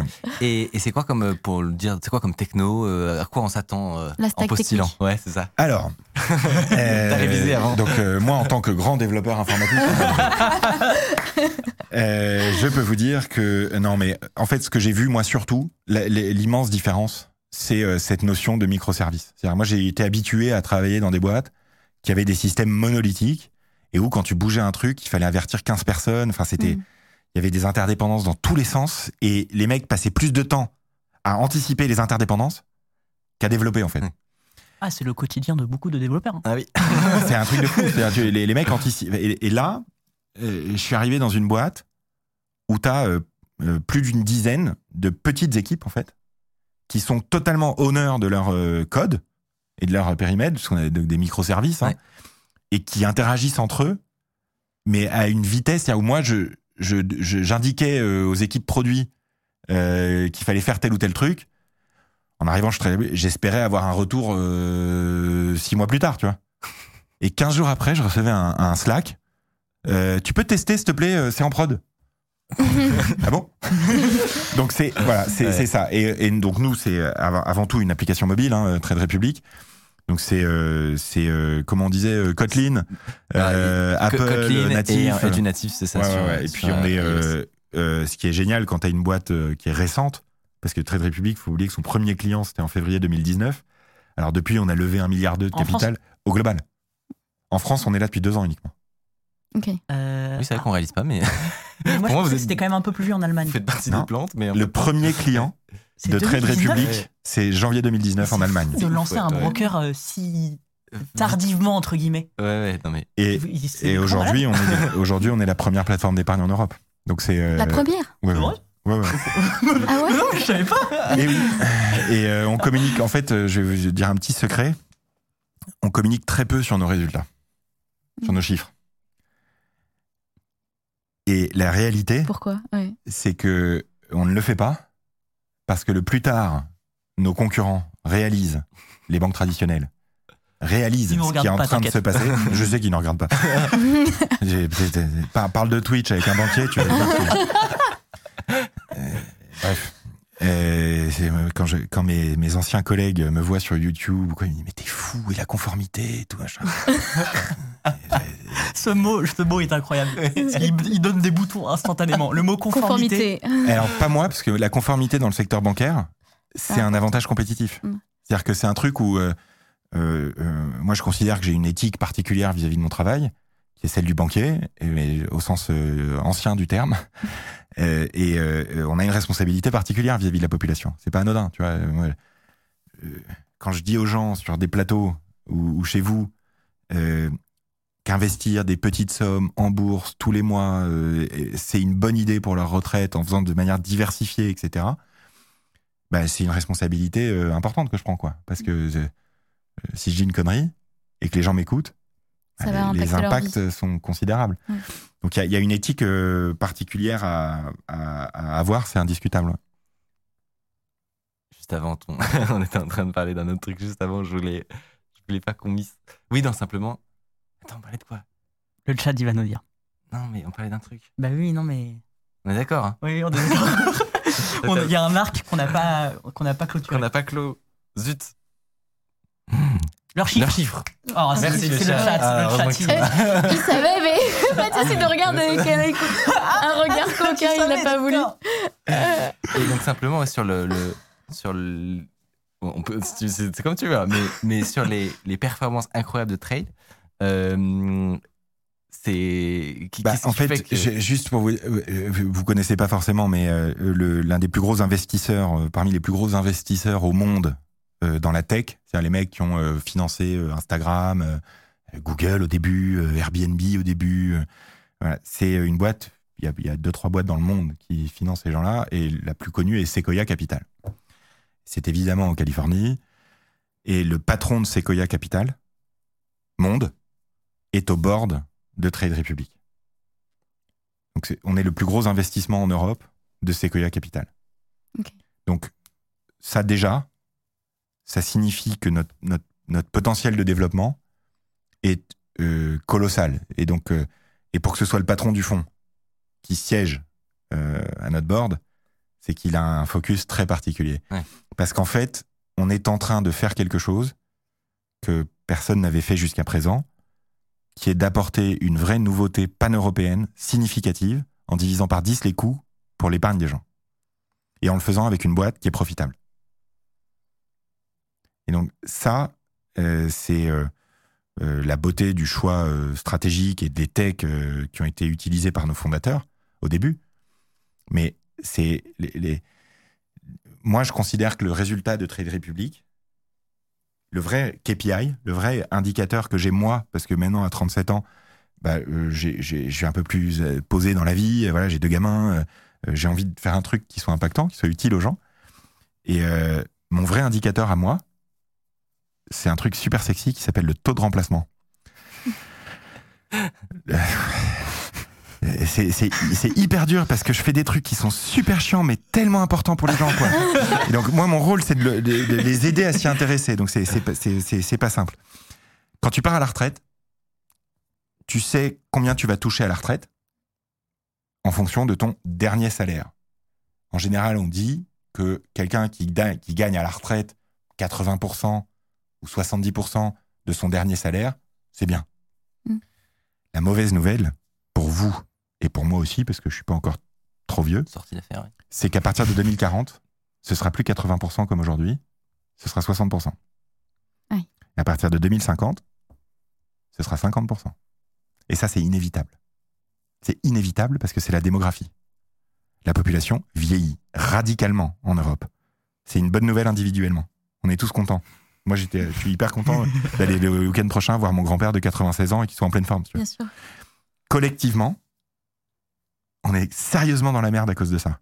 Donc les gens disent c'est un challenge. Non, on est sérieusement dans la merde parce que les grands-parents de demain, s'ils font rien pour eux-mêmes, ils pourront plus financer en fait leurs enfants et leurs petits-enfants. Mm. Et ça, c'est au cœur du pacte social euh, européen, quoi. Le fait que les grands-parents aident, tu vois. Ça aurait pu marcher s'il y avait de la croissance, mais. Mon indicateur à moi, non, ça, ça aurait Ouais, de, de- ouais, de croissance démographique. ça, ça pourrait marcher aussi si les banques n'avaient pas prélevé 2% par an sur l'épargne des gens depuis 50 ans. Ouais. Parce que fais le calcul, 2% de 5 000 milliards d'euros tous les ans, Hmm. c'est pas une industrie, c'est le casse du siècle. Je veux dire, on, on nous, on nous rebat les oreilles avec les arnaques des influenceurs. Putain, alors ça, ça me rend dingue. Oui, il y a des arnaqueurs sur Internet. Ouh. Oui, les gens s'intéressent massivement à leur épargne, donc les arnaqueurs, ils viennent là-dessus. Ouh. C'est les mêmes gars qui avant faisaient euh, des panneaux solaires, qui ont fait pendant deux ans le compte personnel de formation, euh, et, c'est leur père qui faisait des arnaques sur le Minitel, si tu veux. Donc des arnaqueurs, il y en a toujours. Les influenceurs, les créateurs de contenu comme vous, vous faites la pédagogie que l'État ne fait pas. Donc ça, c'est le premier truc. C'est hyper important de défendre ça. Et on nous dit rien sur le fait qu'il y a des gens qui perdent notre argent et qu'on les paye 2% de 5 000 milliards d'euros tous les ans pour ça. Mm. C'est le plus gros scam du siècle, c'est la gestion financière. Et ce sera une belle phrase. Moi, j'aimerais juste terminer. On va passer à la partie suivante. Il est déjà 20h13. On ne voit pas le temps passer. C'est hyper intéressant. Euh, Est-ce que, en, en conclusion, tu voudrais nous partager, toi, le meilleur souvenir que tu as Parce que as vécu, vous avez vécu des trucs de fou, comme tu le disais. Euh, je pense qu'il n'y a pas beaucoup de boîtes où tu dois avoir autant d'adrénaline que chez Trade sur les dernières années. Mm. Euh, C'est quoi le moment qui t'a le plus marqué, toi, euh, quand tu y étais? Et, et dont dont tu te souviendras longtemps Alors c'est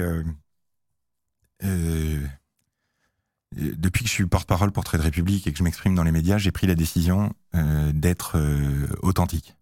C'est pas toujours facile parce qu'il y a des choses qu'une entreprise peut pas toujours dire facilement. Le moment qui m'a le plus marqué, moi, depuis deux ans, il y en a eu deux. Et le premier, c'est, euh, j'espère, que je pense pas qu'il écoute cette émission. Le premier, c'est quand le fondateur de Trade Republic a présenté ses excuses aux 600 personnes de la boîte. Parce que je pensais pas que c'était possible. Qu'un mec qui a réussi ce qu'il a réussi, et il en est responsable personnellement. C'est ses décisions à lui, quoi, vraiment, qui ont, qui ont créé Trade Republic. Et qui nous amènent tous euh, avec lui, en plus, quoi. On est 600 maintenant, tu vois. c'est, euh, Puis on est tous actionnaires de la boîte. On est Trade Republic, tu vois. On n'est pas de Trade Dictature, donc euh, c'est. Euh, on, est, on est tous actionnaires de la boîte. Que ce gars-là soit capable, et- et tout seul sur scène, devant 600 personnes dans un théâtre, de présenter ses excuses. Putain, j'ai trouvé ça. euh, Ça, c'est un entrepreneur, quoi. Mm. Le mec, il, il se scale avec sa boîte, lui-même. Et, et ça, moi, c'est- je suis, euh, je suis passionné par les problématiques de leadership, de management, euh, de, de comment on peut inspirer les autres. Et voilà, c'est des choses qui m'intéressent beaucoup. Putain, de voir ça Je dis, là, je peux te dire que les 600 derrière. Pourtant, ça faisait trois mois. dalle, Et il y avait, il y avait une raison qui s'excuse. hein, Ouais. Et de- les 600 derrière. T'imagines, on est prêt à le suivre, c'est euh, quoi, tu vois. On est prêt à y aller en criant liberté, euh, tu vois. euh, donc ça, c'est le premier truc. Et le deuxième truc, ça c'est plus personnel, c'est euh, le régulateur français s'appelle l'autorité des marchés financiers. C'est donc une institution avec des gens qui ont euh, fait des grandes études à l'ENA, etc. Et tous les ans, l'autorité des marchés financiers organise une journée de conférence. C'est ultra chiant. Et tu as en général le ministre de l'économie qui fait le discours d'introduction, le président ou la présidente de l'AMF qui fait un discours sur le. Et en novembre dernier, ils m'ont demandé d'être speaker aux entretiens annuels de l'autorité des marchés financiers. J'étais avec euh, la CEO euh, d'Euronext Paris, le secrétaire général de l'autorité des marchés financiers et euh, le directeur de l'ESMA, qui est le ré- régulateur européen, sur scène avec eux. Eh ben, j'ai pas mis de cravate. et à la fin, le secrétaire général de l'AMF m'a. Alors que pourtant, euh, ce que, ce que je fais avec Trade Republic à l'industrie financière française, c'est pas terrible. hein. Mm. Les mecs, ils sont pas très contents. hein, tu vois. Et le mec m'a dit Monsieur Bacchino, je crois que l'AMF devrait vous recruter pour devenir son influenceur. Oh. Ouais, J'ai été vachement fier. voilà, c'est les deux moments qui m'ont beaucoup, beaucoup marqué. Trop cool. Merci beaucoup Mathias pour, euh, pour tout- toutes ces informations. Merci Honnêtement, on a eu. C'est une, Ces histoires. c'est ça, ces histoires. C'est une masterclass de, de 1h15. Non, c'est Euh, pas vrai, on a, on a commencé. non, non, on a commencé un peu tard. Heureusement, heureusement. Tu Euh, exagères. non, je dis ça parce que honnêtement, on- nous on a un format sur Underscore où c'est exprès, on n'a pas de, de- de timing, on n'a pas de timer, etc. Et donc c'est à l'appréciation. En général, au bout de 20 minutes, on commence à, à décliner, etc. Euh, ce n'était pas le cas, clairement. Et, et je vois beaucoup de, je vois beaucoup de gens qui ont été passionnés, qui te demandent merci. Qui te disent merci. Euh, le chat demande, on m'a dit à l'oreillette, le chat demande dans quel pays euh, Trade Republic est disponible en Europe? 17 pays européens Mm. de la zone euro. Très bien. Et sinon, vous avez Google aussi. euh, Vous pouvez faire un petit. Oui, faites un effort. hein. Oui, oui, y a- ça, non, non, on est, comme on est dans 17 pays européens. Il faut être résident fiscal d'un de ces 17 pays euh, et tu peux utiliser les services de Trade Republic. On n'est pas euh, présent partout dans le monde parce que l'une des responsabilités des, des banquiers comme nous, des plateformes, c'est de vérifier les flux financiers pour éviter le financement du terrorisme, Mhm. la lutte euh, contre le blanchiment de trafic de drogue, euh, tous ces trucs-là. Et donc c'est pour ça que euh, on n'est pas ouvert au monde entier euh, parce que on a des obligations et, et on veut les respecter. Et donc on le fait petit à petit, pays par pays. Ça roule. Euh, et d'ailleurs, tu, tu nous parlais un petit peu tout à l'heure euh, qu'il y a plein de projets euh, de développement, de potentiellement comment, dans le futur, avec de l'IA, etc., on pourrait améliorer ce genre de truc. Mhm. Euh, donc voilà, si ça vous intéresse, ce genre de, de techno, eh ben, potentiellement, vous pourriez faire ça. Euh, ce que je vous propose, c'est qu'on passe à la deuxième partie de l'émission. Si tu veux rester avec nous, tu es absolument le bienvenu, euh, où on va parler notamment des grandes entreprises, de l'équivalent des GAFAM en Corée du Sud. C'est une chronique de Mathieu.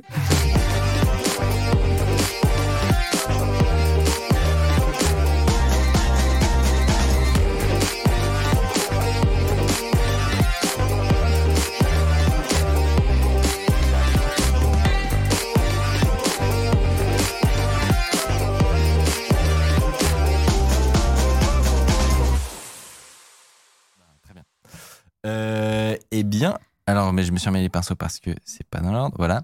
Euh, ce que je vous propose, c'est que donc on passe à la chronique de Mathieu. Euh, et et- et tu, tu as eu cette idée en fait quand tu y étais? On a, ça, ça, c'est quand même une première dans l'émission. On a eu un envoyé spécial. Bon, en vacances, en vacances. Je je suis parti deux semaines en vacances et euh, ça m'a donné l'idée d'une chronique. Est-ce que tu, tu veux faire le début ou je, je me lance comme ça Vas-y, je t'en prie, commence. Ok, donc bon, j'y étais pour les vacances. Et, euh, et je suis arrivé, j'étais plutôt confiant avec euh, mes applications euh, Google, Google Maps, Google Translate et tout pour pouvoir survivre En dans un pays que je connais pas du tout. Et pourtant, la première chose que m'ont dit mes amis français qui vivent en Corée, c'est installe Never Maps et Papago. Je mais non, mais t'inquiète, j'ai Google. installe Never Maps et Papago, euh, qui sont l'équivalent de Google Maps et euh, Google euh, Translate. Et autre fait qui m'a un peu intrigué sur il est bizarre ce pays, entre guillemets, euh, au niveau technologique, c'est que mes AirTags ne fonctionnaient pas en Corée du Sud. D'accord. Et ce qui m'a en plus un peu embêté parce que Mon bagage n'est jamais arrivé à l'aéroport, vraie histoire. Et t'avais mis AirTag dedans. Et j'avais mis AirTag dedans Oh en non. prévision. en fait, euh, j'ai appris qu'en en Corée, ça, en Corée du Sud, les AirTags ne, ne fonctionnaient pas. Donc j'ai voulu un peu creuser cette histoire euh, et je suis en fait tombé dans un nouveau monde euh, technologique qui m'était jusque-là inconnu.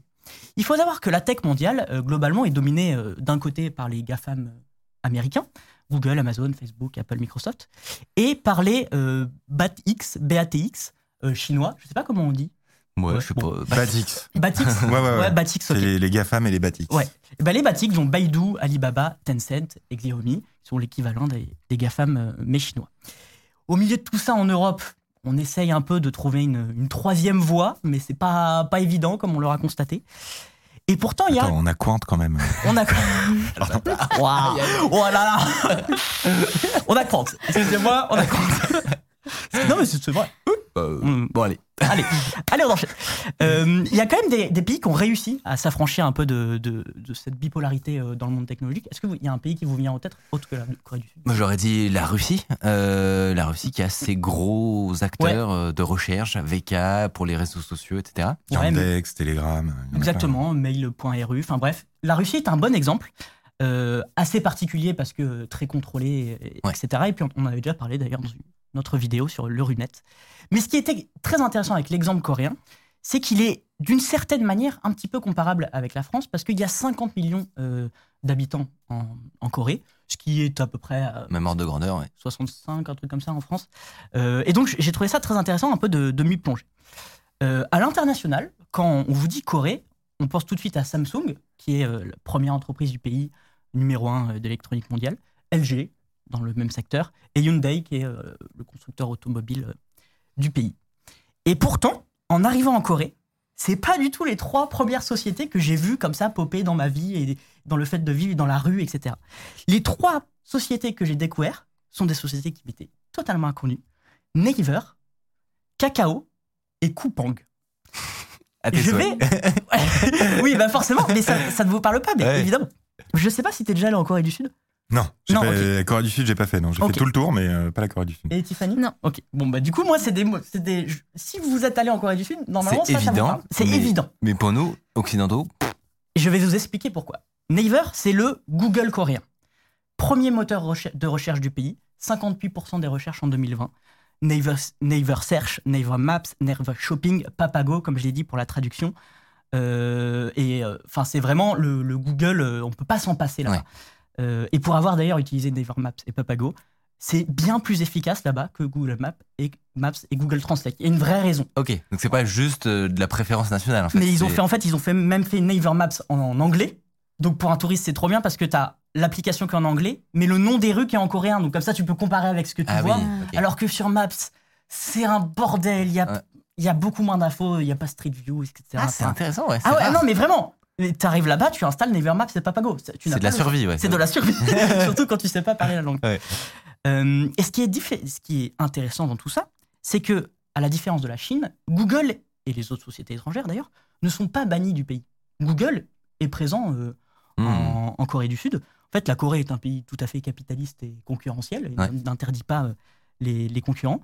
Et d'ailleurs, Google est passé entre 2017 et 2019 de quasiment aucune part de marché à 40% des requêtes dans le pays.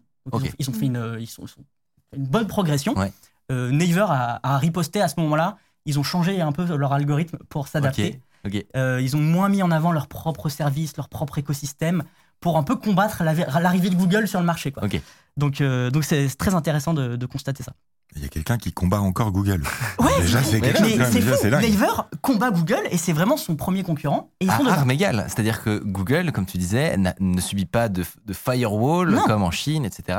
Euh, donc c'est très curieux, Il y a une toute petite subtilité sur la localisation, je peux vous en parler tout de suite, c'est que euh, il faut savoir que la Corée du Sud est officiellement encore en guerre. Il n'y a jamais eu de traité de paix Oui, euh, à la suite de la guerre de Corée. Et du coup, il y a une loi euh, assez restrictive sur la géolocalisation. Et du coup, Google Maps n'a pas euh, forcément toutes les autorisations. Il y a eu un conflit d'ailleurs entre euh, le gouvernement coréen et Google Maps. D'accord. Ils voulaient euh, avoir plus, euh, bah voilà, pouvoir faire le- leur travail comme ils le font dans les autres pays. Et en fait, il y a une loi vraiment très restrictive qui fait euh, que en fait, euh, Google Maps a dit non, nous, on n'accepte pas vos conditions, alors que D'accord. Never Maps On dit oui. on, dit oui. Donc il y a quand même Google Maps euh, en, en Corée du Sud, mais ça marche beaucoup moins bien, notamment pour cette raison. Et c'est également pour cette raison que les AirTags ne fonctionnent pas. Ah. C'est qu'en fait, euh, la loi sur la géolocalisation euh, empêche ça. Et en fait, c'est pourquoi elle est très restrictive, c'est pour protéger toutes les, les zones sensibles de Corée du Sud parce qu'ils sont en guerre avec la Corée du Nord, Hmm. encore officiellement. Mais du coup, de facto, Nevermaps aussi ne marche pas très bien. Euh, Nevermaps, c'est adapté en fait. Nevermaps, c'est une société coréenne et donc du coup respecte. Enfin, Ils, euh, ils ont accepté les conditions voilà, restrictives. Le gouvernement dit tu floutes Ok. ça, il floute ça, tu vois. Il- Ouais. Oh, ok, ok. Et donc du coup, il, il il s'adapte très bien avec ça. Mais tu peux quand même géolocaliser. euh, Ouais, au- à 10 en fait, c'est plus sur la, récolte d'informations, euh, par exemple, euh, la récolte d'informations de géolocalisation pour toi est très très contrôlée là-bas. Et honnêtement, j'ai pas tous les détails Ouais, oui. parce qu'il aurait fallu que je parle mal, coréen vrai. pour lire la loi, mais, mais c'est toujours un peu plus compliqué. Mais globalement, je sais que la loi sur la géolocalisation est assez restrictive. Ok. En tout cas, Naver euh, continue de combattre Google. Ils, ils souhaitent même développer leur propre navigateur web pour concurrencer Chrome, qui pour le coup est, est très utilisé là-bas. Je passe au deuxième GAFAM coréen, Kakao. C'est le WhatsApp, ou plutôt même, je dirais, le, le WeChat coréen. C'est vraiment sur 52 millions de Coréens, 47 l'utilisent. Ah ouais. Ok. Le, le, le pourcentage, comment on dit ça en, le, Le taux de Ouais. pénétration. le taux de pénétration, Voilà, merci. merci Oh là, heureusement que. Le taux de pénétration est incroyable. Euh, c'est en fait c'est Kakao Talk, Kakao Pay, Kakao Mobility, donc c'est Uber, Kakao Bank. Vraiment, leur vie est sur Kakao, à tel point que euh, on a rencontré des Coréens qui ne comprennent pas pourquoi on a 15 000 apps de messagerie. Ah oui. Signal, Ouais, WhatsApp, Messenger. Pour eux, c'est Kakao Talk. Enfin, Tu, tu peux pas conceptualiser le fait qu'il y a Non. plusieurs messageries en fait. Et ils pourraient con- conceptualiser qu'on a une autre Ka- Cacao. Oui, un autre pas nom, mais pas pas plusieurs. Ouais, mais pas plusieurs. Donc c'est très marrant. Et d'ailleurs, et euh, petite anecdote, euh, il y a quelques mois, il y a eu un incendie, un incendie pardon, dans un data center euh, de Cacao. Comme quoi, ça n'arrive pas que À nous à nous. À nous. Le service a été off pendant 10 heures. Ça a été un bordel. Ah ouais. Les gens qui avaient pris des vélos ne pouvaient plus les rendre. Enfin, tout Ah, était mince. par terre. Et comme souvent dans ces pays, le, PD le PDG a dû démissionner immédiatement. parce D'accord. qu'en fait, vraiment, ça a foutu une. Ouais. Le gouvernement s'en est mêlé. Il y a eu des communications du gouvernement et tout. Tout ça parce Ça que peut Cacao, paralyser le pays. quoi. ça peut para- Ouais. paralyser le pays. Et en gros, c'est devenu un, un point de. Attention, ça c'est vital. Euh, cacao, c'est vital. On va faire en sorte que ça ne tombe plus jamais. Ouais. Pour vous dire l'importance euh, du, du service. Et ils se sont un peu différenciés de, de Naver parce qu'en fait, ils sont tous concurrents, hein, ces, ces GAFAM, entre eux. Euh, et ils se sont lan- lancés dans le- la création de contenu et le domaine des contenus, donc autour des mangas, de la K-pop. Alors, il y a un truc. Ça s'appelle les Cacao Friends. C'est des espèces de mascottes. Voilà, c'est eux. Ils ont tous un nom. Mais il n'y a pas un, Cor- un Coréen qui ne connaît pas les Cacao Friends. D'accord. T'as des magasins pour acheter des, des trucs, des peluches. Euh, T'as des séries autour de Cacao Friends. C'est c'est devenu- c'est un délire, ça allait beaucoup trop loin. Mais ils servent à quoi du coup? c'est- des comme des mémojis ou genre chacun le Ça, sien ou- ça vient de, des mémojis de Cacao Talk. Mais en fait, c'est devenu des mascottes. Ah, Ah. C'est c'est, euh, enfin, c'est vraiment. Ils ont des euh, personnalités tu- propres. si tu insultes un Cacao Friends, tu, ne, tu ne reviens plus jamais encore. et, et donc Cacao s'est développé un peu là-dessus sur le- le- l'entertainment et, et le contenu. Et le dernier, et c'est peut-être celui qui, qui va plus, le plus nous impressionner, c'est Coupang. Et Coupang, quand tu vas à Séoul, c'est impossible de ne pas croiser Coupang parce que c'est l'Amazon coréen. Ah. Et donc tu vois des livreurs. Qu'est-ce qu'il y a? Bah non, mais j'ai- dit une bêtise. Non, mais quand j'ai vu quand j'ai vu le camion, je me suis dit que c'était Amazon et ben, c'est euh, Coupang. et, et c'est incroyable. Du coup, Et ça veut dire qu'il n'y a pas Amazon. J'y viens. En fait, Coupang, à la base, c'était euh, l'équivalent d'un groupon. Donc, euh, en France, qui fait des, des réductions, des, des achats de groupe et tout. Ils ont pivoté et c'est devenu le premier site e-commerce coréen. Mais c'est surtout des grands fous malades. Euh, je, je vous présente le Rocket Delivery Service. Quoi? C'est le nom, c'est le nom. c'est La roquette. euh, Ah non, ok. Donc, C'est en partenariat avec Elon Musk. pas loin. Donc ça te garantit des livraisons le jour même ou le lendemain? Ok, sur le papier c'est très, imp- c'est très impressionnant. 99,3% des, commandes Coupang sont livrées en moins de 24 heures.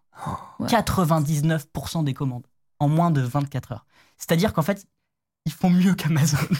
Ils sont déjà des grands malades. hein. Ils sont déjà des grands malades. Ils ont mis de l'IA et de l'algorithmie partout dans leur process, à tel point que, bon, on connaît euh, l'optimisation des, des trajets des camionnettes pour, Ouais. euh, voilà, Pour la euh, gestion des stocks, etc. gestion des stocks, etc.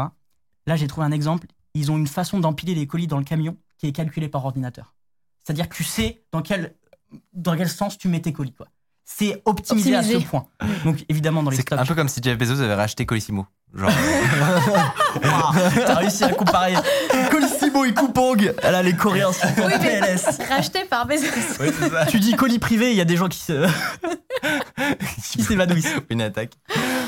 Leur infrastructure logistique est réputée plus efficace qu'Amazon. Croissance en 2019, 64%. En 2020, 91% de croissance. Waouh. Euh, Là-bas, Uber Eats, c'est Coupang Eats, évidemment. Et, euh, et à tel point, tu le disais, qu'Amazon n'est pas implanté en Corée du Sud. Ah, ils, ils y en sont fait, juste ils pas du pas tout de en fait. filiale. Alors. Tu peux te Ah faire oui. livrer via le service euh, en importation. Ouais, ouais. Voilà, euh, parce que ça, c'est dans tout le monde. En gros, ils ont eu peur, quoi. Et je- alors, Moi, c'est comme ça que je l'analyse après. Non, mais Ah ouais, ils rigolent zéro, en fait. Amazon ne sont pas dans tous les pays, mais pour un pays développé comme Ouais. la Corée du Sud, je me demande si c'est pas le seul où Amazon n'est pas, parce que Coupang ont vraiment fait quelque chose euh, d'extraordinaire. Enfin, on verra, euh, tout, tout n'est pas, tout n'est pas rose, j'en j'en parle Ouais. juste après. Est-ce que ça veut dire pour autant que les groupes américains ont déserté le pays? Je le disais que pour Google, non, ils étaient là et bien présents, mais c'est plus un challenger euh, qu'un leader. En revanche, Facebook et Instagram, pour le coup, sont réellement les, les réseaux sociaux les plus utilisés. Ok. Il y a bien Cacao Story. Ça n'a pas. Ah oui, Ça n'a tout, pas est, marché. tout est à cacao. hein. Mais, ça n'a ça n'a pas fait le poids. Ok. Et, euh, et Amazon n'est pas présent sur le e-commerce. Par contre, ils sont bien présents sur, euh, sur AWS avec le cloud. Et d'ailleurs, petite anecdote, Coupang utilise AWS. C'est toujours euh, très, Ouais, très marrant de, de constater ça. Euh, du, côté chinois, pour- euh, du côté chinois, pour le coup, euh, donc des Batix, ils sont assez peu présents. C'est une présence très limitée. Par contre, ils investissent dans les entreprises euh, locales. Ils mettent des billes. Alors, c'est une stratégie que la Chine fait un peu à l'international. Donc, c'est pas très étonnant. Je me suis intéressé sur comment ils ont réussi à faire ça. Bah oui. Et est-ce que en France, on, On pourrait, pourrait. éventuellement euh, faire ça éventuellement euh, Mm. On On a la réponse on déjà. demandera ensuite l'avis de J'ai notre l'impression qu'il a jour. pas tort. J'ai- une petite idée Vas-y. et je pense que ça s'appelle euh, le code du travail. Un Alors. qui euh, Ouais. nous protège quand même toutes et tous en Et c'est France. sûr que les conditions euh, Voilà. de travail là-bas euh, sont un petit peu difficiles. Euh, J'y reviendrai. euh, Bah justement, ouais, ça, ce Juste sera après. intéressant. Euh, comment ils ont réussi ce tour de force? Il faut faire un saut dans le passé. Euh, la guerre de Corée s'achève en 1953. Euh, dans les années 60, euh, la Corée du Sud est un des pays les plus pauvres de la planète, avec un PIB par habitant inférieur à celui du Kenya et proche de celui de l'Éthiopie.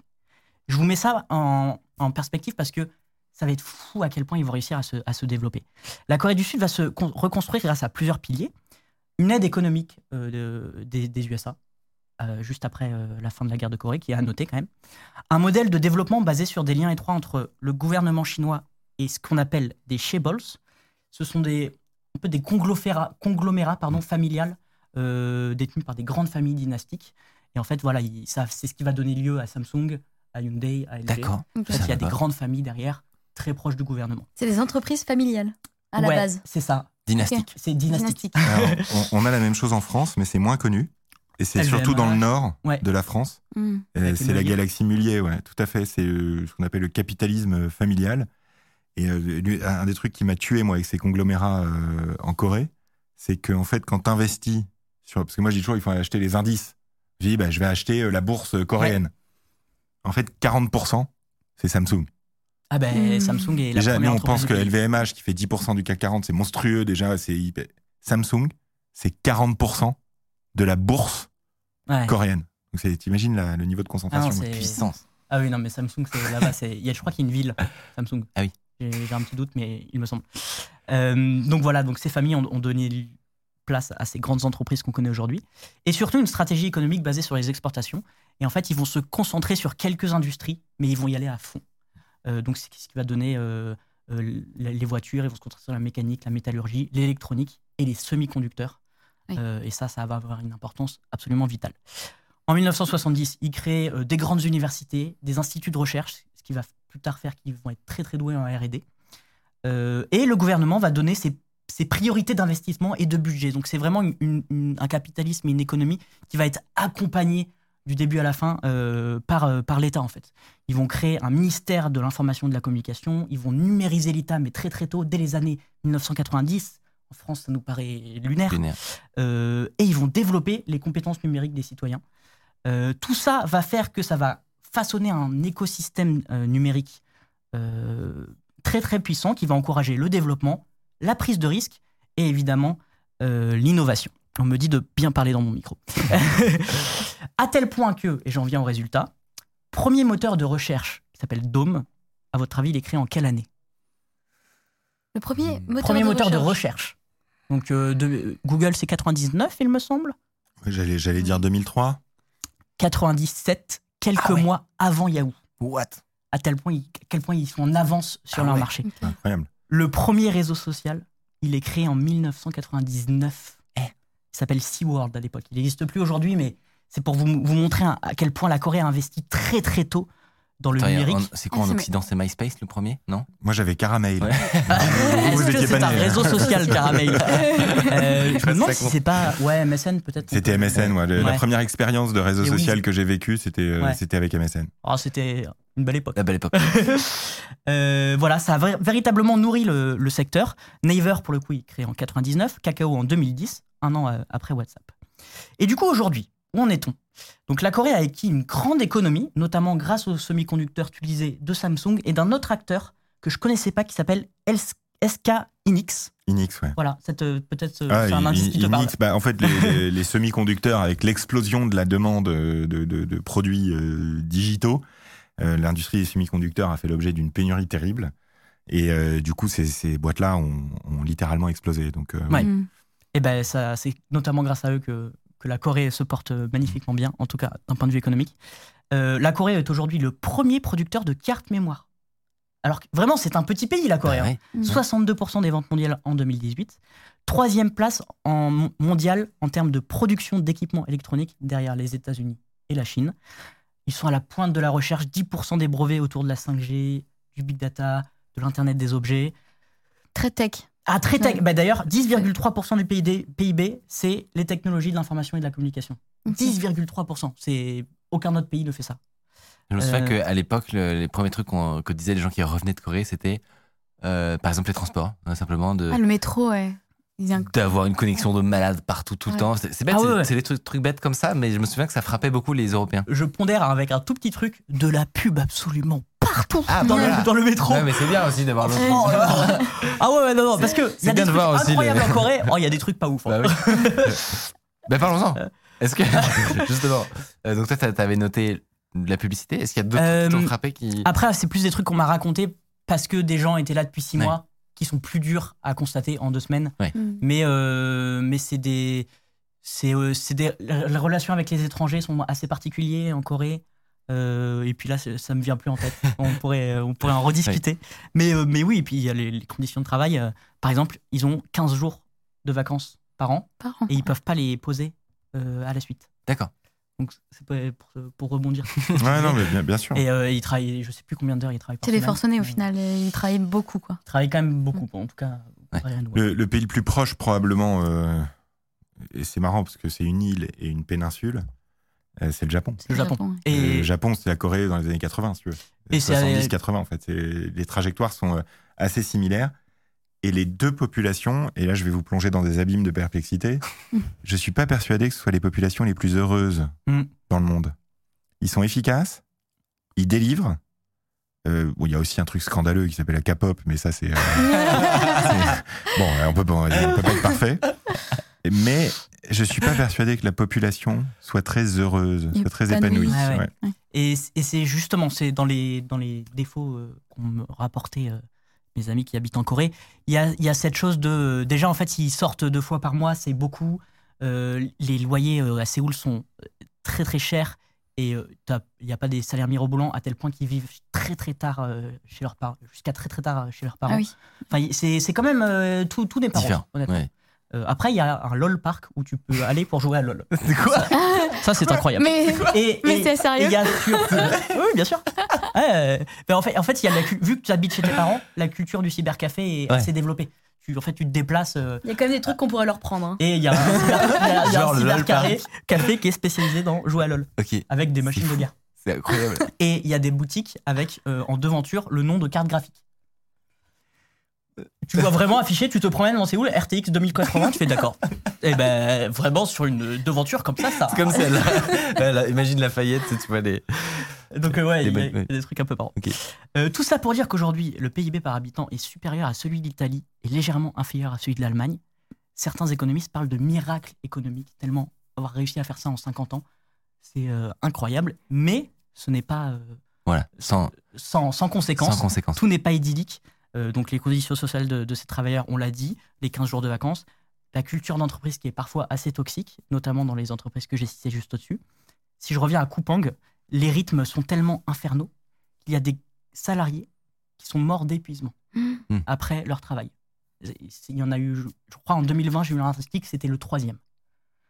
Bon, il- voilà. Euh, donc euh, oui, il te livre en moins de 24 heures. Est-ce Oui, que oui. C'est le vraiment ça qu'on veut en France euh, Je suis pas le sûr. livreur, lui, ne. Moi, je lui dis ralenti. Euh, demain, ça passe aussi. hein. ça marche aussi. Exactement. Et après, euh, de façon plus, plus économique, il y a euh, aussi des problèmes de position dominante. Euh, ça, ça a créé des pratiques anticoncurrentielles que le, le- le gouvernement coréen essaye de combattre. Donc je sais que Never a déjà pris une amende de 20 millions pour, euh, pour avoir favorisé euh, dans ses recherches ses propres services. Ouais, Google, oui, oui. Google a eu les mêmes L'histoire se répète. La classique. L'histoire se répète. Ouais. mais ils ont, ils ont le même euh, type de problème. Moi, j'avais vu un visuel qui était fascinant, je, je trouve, justement sur ce, ce dont tu parlais, le, ce miracle, entre guillemets. C'était de voir une photo du ciel la nuit de la Corée, donc Et sud la- et nord, Versus la Corée du à Nord. une certaine Ah date. oui. Ah, je l'ai vu cette image. aujourd'hui. Hmm. Et c'est frappant, c'est- c'est c'est hallucinant en fait, Ouais, ouais. euh, de voir le, le désert euh, de lumière euh, qui est la Corée du Nord la nuit et versus la Corée du Sud où c'est juste un putain de gâteau euh, lumineux où, où, enfin, ouais, tu, tu vois, tu vois la technologie du ciel en fait. Ouais. c'est assez, assez Non, mais c'est impressionnant. Et en fait, ils ont tout misé sur quelques technologies, ce qui fait que euh, ils ils sont très dépendants d'autres pays pour vivre, euh, en termes d'agriculture, euh, en termes de pétrole, etc.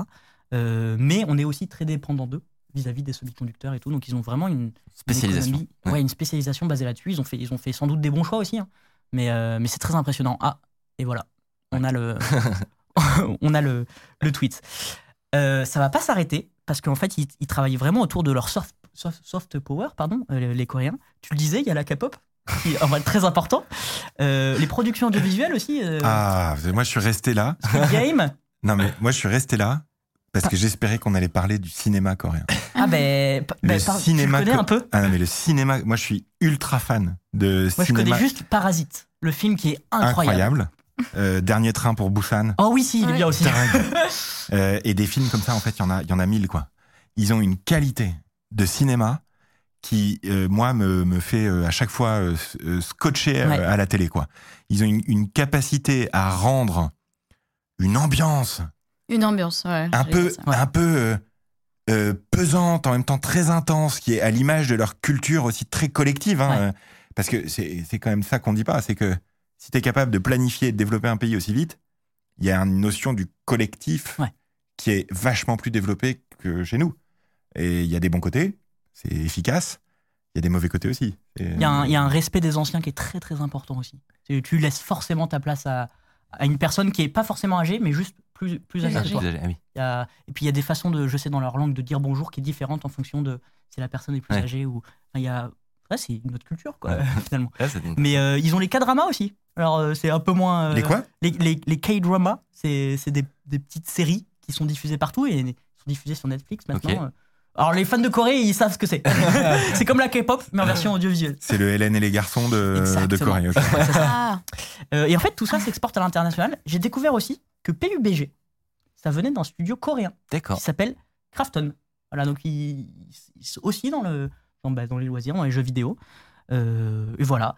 Et, euh, et alors, ce qui est intéressant, c'est qu'en fait, ils fonctionnent en plan euh, directeur national d'informatisation, qui est tous les 5 ans. Et en fait, tous les 5 ans, ils se donnent, OK, pendant 5 ans, on va aller à fond sur, par exemple, récemment, c'était l'IA. À tel point qu'ils ont leur propre modèle d'IA qui s'appelle Hyperclova, et en fait, qui est optimisé pour le coréen. Et ça les embêtait parce que GPT-3 n'était pas trop optimisé Ouais. pour le coréen et Ouais, beaucoup plus pour l'anglais. C'est ça. Euh, et donc, du coup, Ah, c'est ils, ont, intéressant. ils ont leur propre modèle d'IA. Euh, C'est et vrai qu'un LLM, tu- il- il- actuellement, sur des go- très très gros volumes d'entraînement, ils, ils savent faire du multilangue. Ouais. Mais tu remarques que euh, bah, fondamentalement, il y a quelques langues qui s'en sortent vraiment bien parce qu'il y a suffisamment de masse de données d'entraînement. Mais que bah, dès que tu vas dans des langues qui sont moins euh, contenues dans le dataset, ça, se casse la gueule. Quoi. Et Ouais. vous savez quel autre pays a eu pendant très longtemps un ministre du plan. Un ministre du plan? Ouais. Mmh. Et des plans sur cinq ans comme ça. La France. La France. C'est vrai? Bien sûr. Ah. C'était la France du général de Gaulle. Ah oui, ok. Et euh, pendant euh, une vingtaine d'années comme ça, euh, il y a eu un ministre du plan et qui était chargé bah, de la stratégie nationale en fait, hein, tout simplement. Sur le long terme. Ouais. Et avec des plans qu'on appelait quinquennaux. Le plan quinquennal. Ah, C'était oui, des plans tous les cinq ans.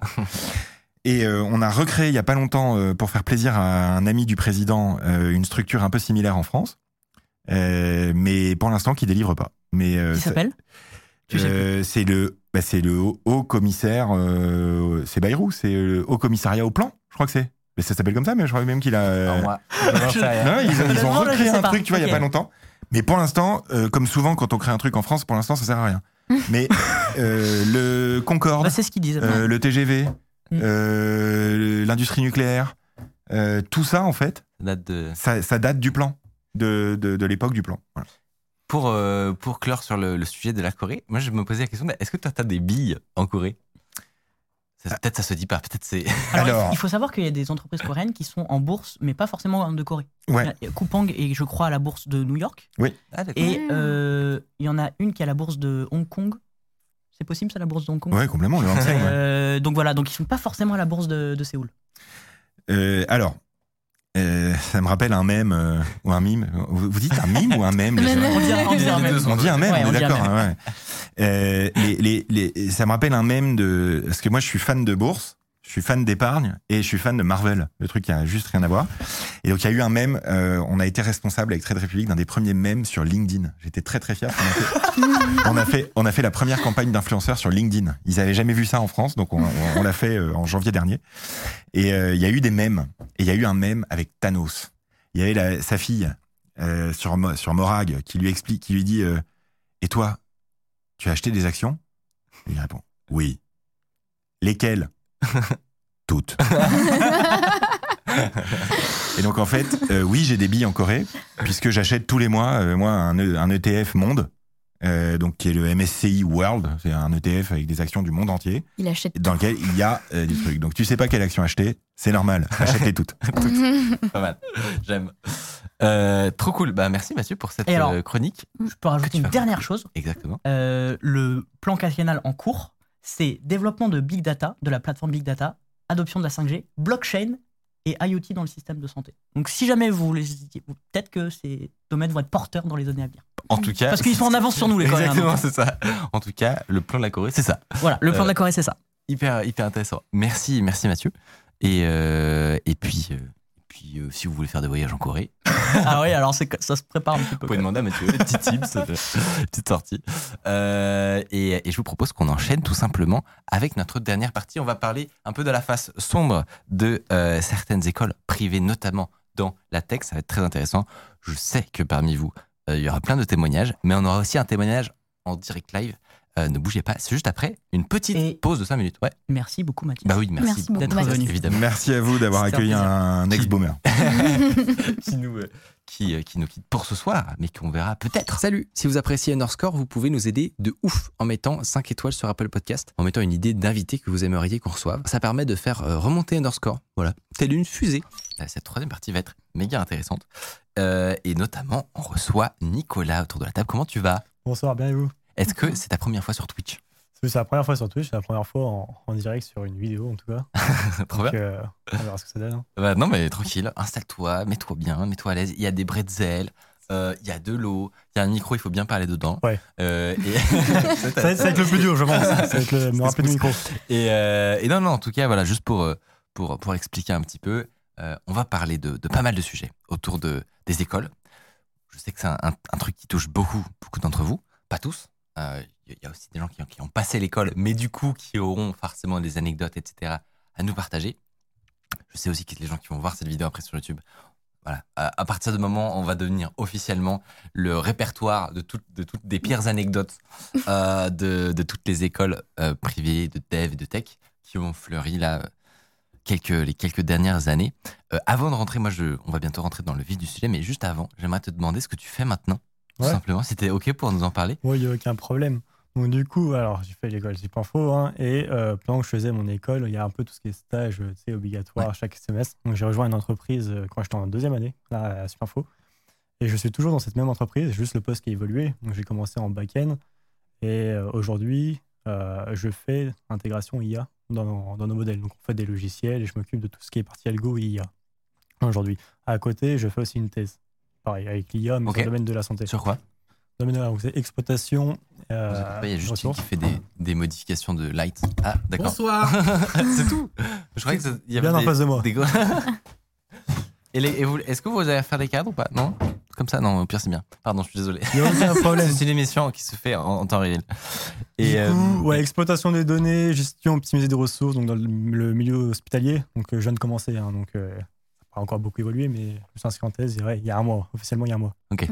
J'imagine que tu suis les remous de ce secteur actuel. Voilà, tout ce qui est chat GPT, machin, Est-ce que- euh, genre autonome. Est-ce que tu arrives ça. à suivre Ouais, bah, il faut, de toute façon, hein, c'est milieu, hein, c'est l'état d'art, il faut suivre toutes les avancées. Donc, euh, non, non, il y a pas mal d'avancées sur plein de points intéressants, donc, dont vous traitez. Hein, j'ai- suivi il y a deux semaines, vous en avez Cool. parlé encore un peu. Oui, ben on peut pas s'en empêcher. C'est c'est Ah, bah. difficile de passer à côté. C'est ça, c'est mon Ouais. péché mignon, j'avoue. Mm. Euh, c'est que je j'arrive pas à me lasser en fait. Donc euh, C'est compliqué de se lasser avec tout ce qui c'est est ça, exactement. T'as vu, moi j'essaie de faire des news qui sont pas IA, mais je, je me guéris. Mais en vrai, c'est compliqué. Hein. Mais c'est bien. Moi aussi, je, je- quand Mathieu me voit, ma, voit mes chroniques, mes news, je pense qu'il y a la routine qui va finir par s'installer à un moment, plus de, plus de surprises. Et, et je- et dans ce que toi tu fais, Ouais. il y a, ça, ça va changer des choses là, les, les- ce qui est en train de sortir, ou pas tant que ça? Parce qu'il y a des secteurs qui ne sont pas impactés vraiment. Non, les- de- tu parles de, de la thèse? Oui, oui, c'est ça, notamment. Ah, ouais. Bien sûr, c'est bah, l'idée. L'idée, c'est de faire avancer les choses. hein, c'est la recherche. hein. donc évidemment, quand tu travailles sur un projet, ton but c'est vraiment d'améliorer les conditions sur le projet sur lequel tu travailles. Donc là, on parle du milieu hospitalier. L'idée, c'est vraiment un peu d'optimiser tout ce qui est flux, gestion des ressources. On entend euh, les, les ressources humaines et matérielles. Donc quand tu vas aux- aux urgences, l'idée, c'est pas que tu restes 4 heures avant d'être traité, tu vois. Mm. Donc là, vraiment, l'IA va être basée sur plusieurs points. Elle va être basée sur les, sur les prévisions, donc euh, des, des arrivées au temps d'ur- d'urgence, euh, du traitement, donc du NLP par exemple, euh, pour tout ce qui est traitement, pré-traitement de la première visite, avant que tu vois un médecin, Ouais. tu peux te servir de ce premier traitement pour déjà anticiper dans quel service tu vas te diriger et puis gérer directement les lits que tu vas avoir besoin à ce moment-là. Donc oui, l'idée c'est forcément la recherche. Moi, il y a- ça existe depuis des années sur Ouais. ce sujet-là, mais c'est vraiment de trouver un truc et de le mettre en place dans les hôpitaux. Genre améliorer l'accueil, du coup. Peut-être même améliorer, même aussi peut-être le diagnostic aussi, les trucs Sûr. comme ça. Ouais. Alors moi, ma partie à moi, c'est moins basé sur les diagnostics. Elle est vraiment basée sur la gestion La des gestion ressources. des ressources, ouais. Voilà. Donc après, il y a pas mal de recherches aussi sur justement les diagnostics, donc, sur tout ce qui est échographie, les lasers et compagnie. Euh, D'ailleurs, l'école dans laquelle je suis, il y a des thèses là-dessus aussi. hein. Moi, c'est moins mon secteur pour le moment. Ouais. Mais ouais, vraiment, c'est l'idée, ça serait un peu, on va pas dire l'hôpital du futur, mais vraiment, c'est un Ouais. peu d'améliorer toutes ces conditions-là dans tous les hôpitaux de France, bien sûr. Ah, c'est stylé.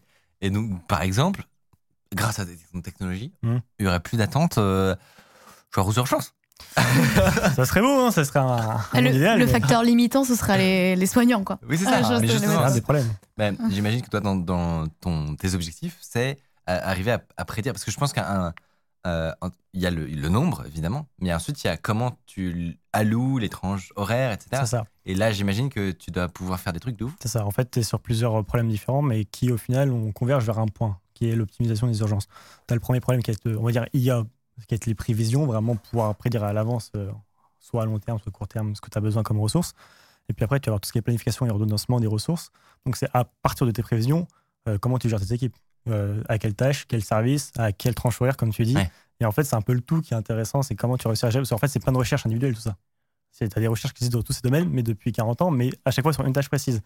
Là, l'idée de la thèse qu'on fait aujourd'hui, ça va être un peu de grouper toutes ces idées-là et voir comment on peut innover en prenant toutes les idées en compte. Peut-être que ça va changer un rapport. Et puis, étant donné qu'il y a les IA maintenant qui sont de Ouais. plus en plus performantes, ça joue aussi dans la balance. Ouais, hyper Voilà. intéressant. Ce que je vous propose, c'est qu'on mette ce sujet-là de côté, de côté, euh, puisque aujourd'hui, on va plutôt parler d'école dans la, la sphère de la tech, Mm. dans le dev en particulier, euh, et de voilà ce qui, ce qui peut être dit dessus et des affaires. Non, honnêtement, je pense que pas tant de gens sont au courant. C'est-à-dire que à part dans le petit milieu étudiant euh, qui voilà qui suit euh, qui suit toutes les affaires, etc. Je pense que beaucoup, enfin moi personnellement, je suis passé voilà, je suis passé à côté de beaucoup beaucoup de choses et donc je trouvais ça intéressant de te recevoir aujourd'hui euh, pour, pour pour pour en, discuter tout simplement. Si vous êtes euh, coutumier des euh, forums d'orientation et autres salons étudiants, vous avez dû croiser plein d'écoles privées d'informatique, que ce soit sur les salons étudiants ou que ce soit quand vous faites vos admissions au moment du bac. Et, et peu réalisent que parfois, sous certaines de ces écoles, se cachent des affaires incroyables qui pourraient quasiment faire penser à des films de mafia. Et aujourd'hui, on va en parler, notamment euh, à propos de Supinfo, qui est une des plus anciennes écoles informatiques euh, françaises, donc créée en 1965. C'est vraiment une institution euh, voilà, dans le milieu qui cache pourtant certaines histoires assez sombres et intéressantes.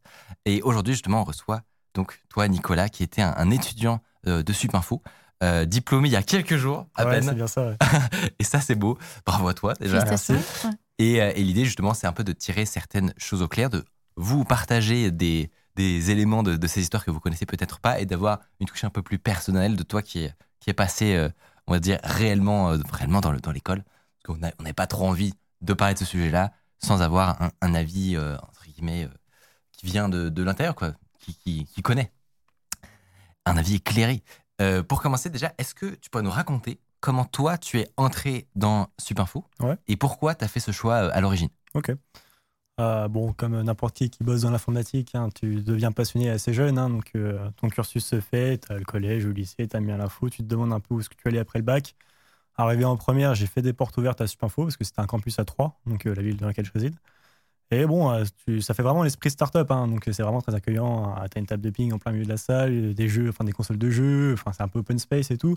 C'est un peu les mentalités vraiment des écoles où on te vend vraiment. euh, ça, c'est l'école du futur, quoi. Tu vois, Ouais. c'est pas les, c'est pas l'enseignement ordinaire Par opposition aux universités poussiéreuses par rapport à l'amphithéâtre, etc. voilà, à tout ce qui est fac. Donc du coup, c'est très attrayant. Et puis après, bon, on te dit le prix de l'école. Donc là, c'est un peu moins attrayant pour, euh, au niveau des moyens. Bon, du coup, ça, c'était ma première entre guillemets rencontre officielle avec Supinfo. Donc c'est en première.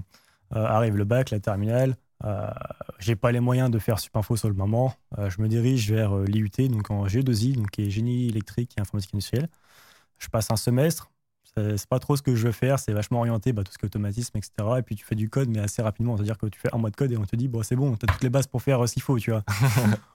Donc, du coup, moi, au bout du semestre, ça me saoule un petit peu. Puis je me dis, bon, c'est pas ce que je veux faire. Je vais quand même retourner explorer un peu les pistes Supinfo.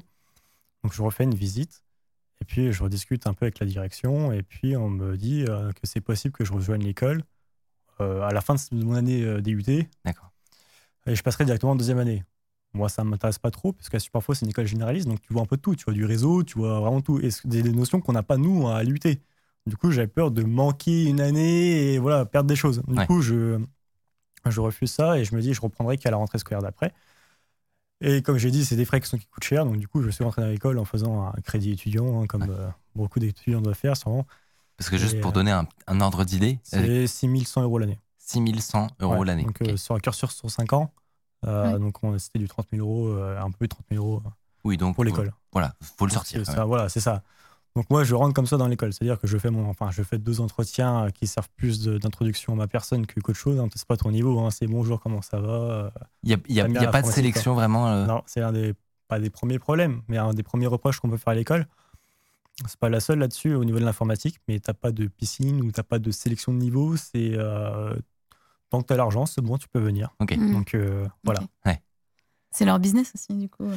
Bah, c'est- C'est-à-dire que tu pourrais te dire que, euh, que tu pourrais avoir une détection euh, tôt Mhm. de, de voir si vraiment il y a un potentiel ou pas euh, d'aller jusqu'au bout finalement. Ouais, mais en fait, le truc, c'est que l'école, euh, justement, met en avant le fait que c'est accessible à tous, et même aux personnes ne s'ayant jamais intéressées à l'informatique. Donc, tu arrives en première année, certaines personnes de ma promo découvraient l'informatique. Et découvraient à 6100 euros l'année. c'est ça qu'il faut savoir. ouais. Mais du coup, ils découvrent. Donc, euh, il y en a qui sont OK, ils accrochent, et puis ils continuent, mais il y en a d'autres, ils se disent Ah, bah, j'aime pas. Et si c'est au bout d'un mois, euh, Il n'y a pas de. bah, Alors, aujourd'hui, je ne sais plus comment ça se passe par rapport à ça, mais à l'époque, normalement, il n'y avait pas de remboursement euh, par rapport à cette histoire-là. ouais, donc euh, c'est. Il y avait rarement des remboursements pour peu importe le problème. hein. Ouais, ouais. Ouais. Et alors, juste, on va entrer un peu dans tout, tout ce détail-là, évidemment.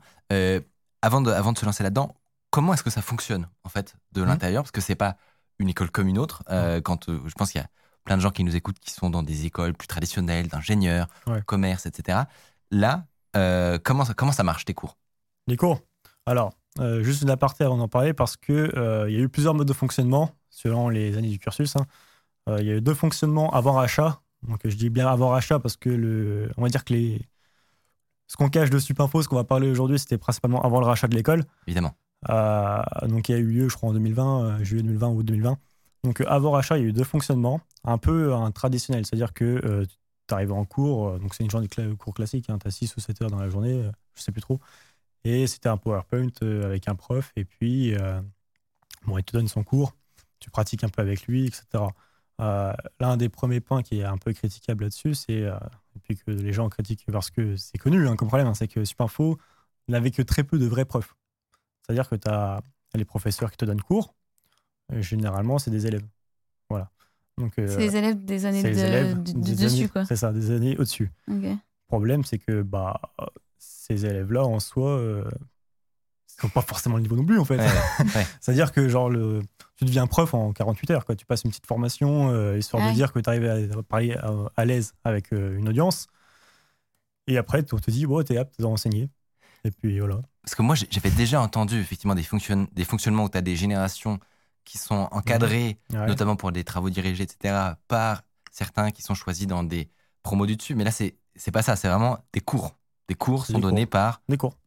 À les cours, il faut savoir que, alors surtout dans les, dans les premières années, tu as beaucoup de cours. Hein. Tu enchaînes 20 matières différentes dans l'année. euh, en fait, tu as 3 jours par matière, peut-être bien. Parce que tu vois vraiment, euh, c'est très généraliste. hein. donc, tu vois vraiment du réseau, du SQL, du machin, des langages de proc de, un peu partout. Tu en testes plein différents. À chaque fois, il y a son prof qui, passe. hein. Mais euh, du coup, c'est des années supérieures. Et c'est un, concept qui est, très euh, familier à Supinfo parce que euh, dans ton cursus, tu as une matière qui s'appelle le KWS, qui est le partage de connaissances, qui vaut euh, 5 crédits ECTS. Donc ECTS, c'est les crédits européens, hein, donc pour les écoles d'ingénieurs. C'est-à-dire que ce truc-là, il te suit tout le long de ton cursus Supinfo. Donc chaque année, tu as ça à valider. Donc le partage de connaissances. Donc toi-même, en première année, tu as cette matière-là de partage de connaissances. Hein, Donc en gros, c'est d'être prof, quoi. D'être prof. Mais qu'en ah, première année, tu donnes des cours à tu qui, veux du coup? T'as pas le droit. Ah, Ok. T'as pas le droit de donner des cours. Bah ouais, ouais. Donc euh, c'est un, c'est un autre Comment tu problème. valides ton module euh, Tu ne le valides pas. Ah, ok, Tu d'accord. ne le valides pas. C'est pas drôle sinon. non, non, c'est euh, le partage de connaissances. Alors en première année, il y a quand même, je, je vais quand même redire les choses, hein, il y a quand même une façon de le valider, c'est de donner du soutien par exemple aux lycéens, euh, Ah. pour ceux qui passent le bac, etc. Ok. C'est un peu ce, ce principe-là, mais c'est un principe qui est un peu compliqué à appliquer en, en temps réel parce que euh, ça veut dire que tu as du temps libre. En soi, tu fais ça sur du, temps- du temps libre. Sauf que quand il faut payer l'école à côté, généralement, tu as un travail à côté ou quelque chose comme ça. Donc en fait, c'est peu de personnes valident ça dès la première année. En tout cas, le KWS. Donc ça veut dire que, en fait, si je schématise, Ouais. toi, tu payes euh, ton année Ouais. euh, dans laquelle euh, tu as le privilège de devoir enseigner. C'est ça. Mais tu as une rémunération pour enseigner? Non, du tout. Non, non. Non, non, non, ta rémunération, c'est d'avoir tes 5 crédits Ah. ECTS de partage de connaissances. Hein. Les, les profs, Non, mais ça, des, les profs des, des- des années supérieures, ils sont pas payés à l'heure pour. En fait, euh, en fait, ce qui va se passer, c'est que, euh, on va dire qu'on va, on va définir plusieurs types de, de preuves d'enseignement.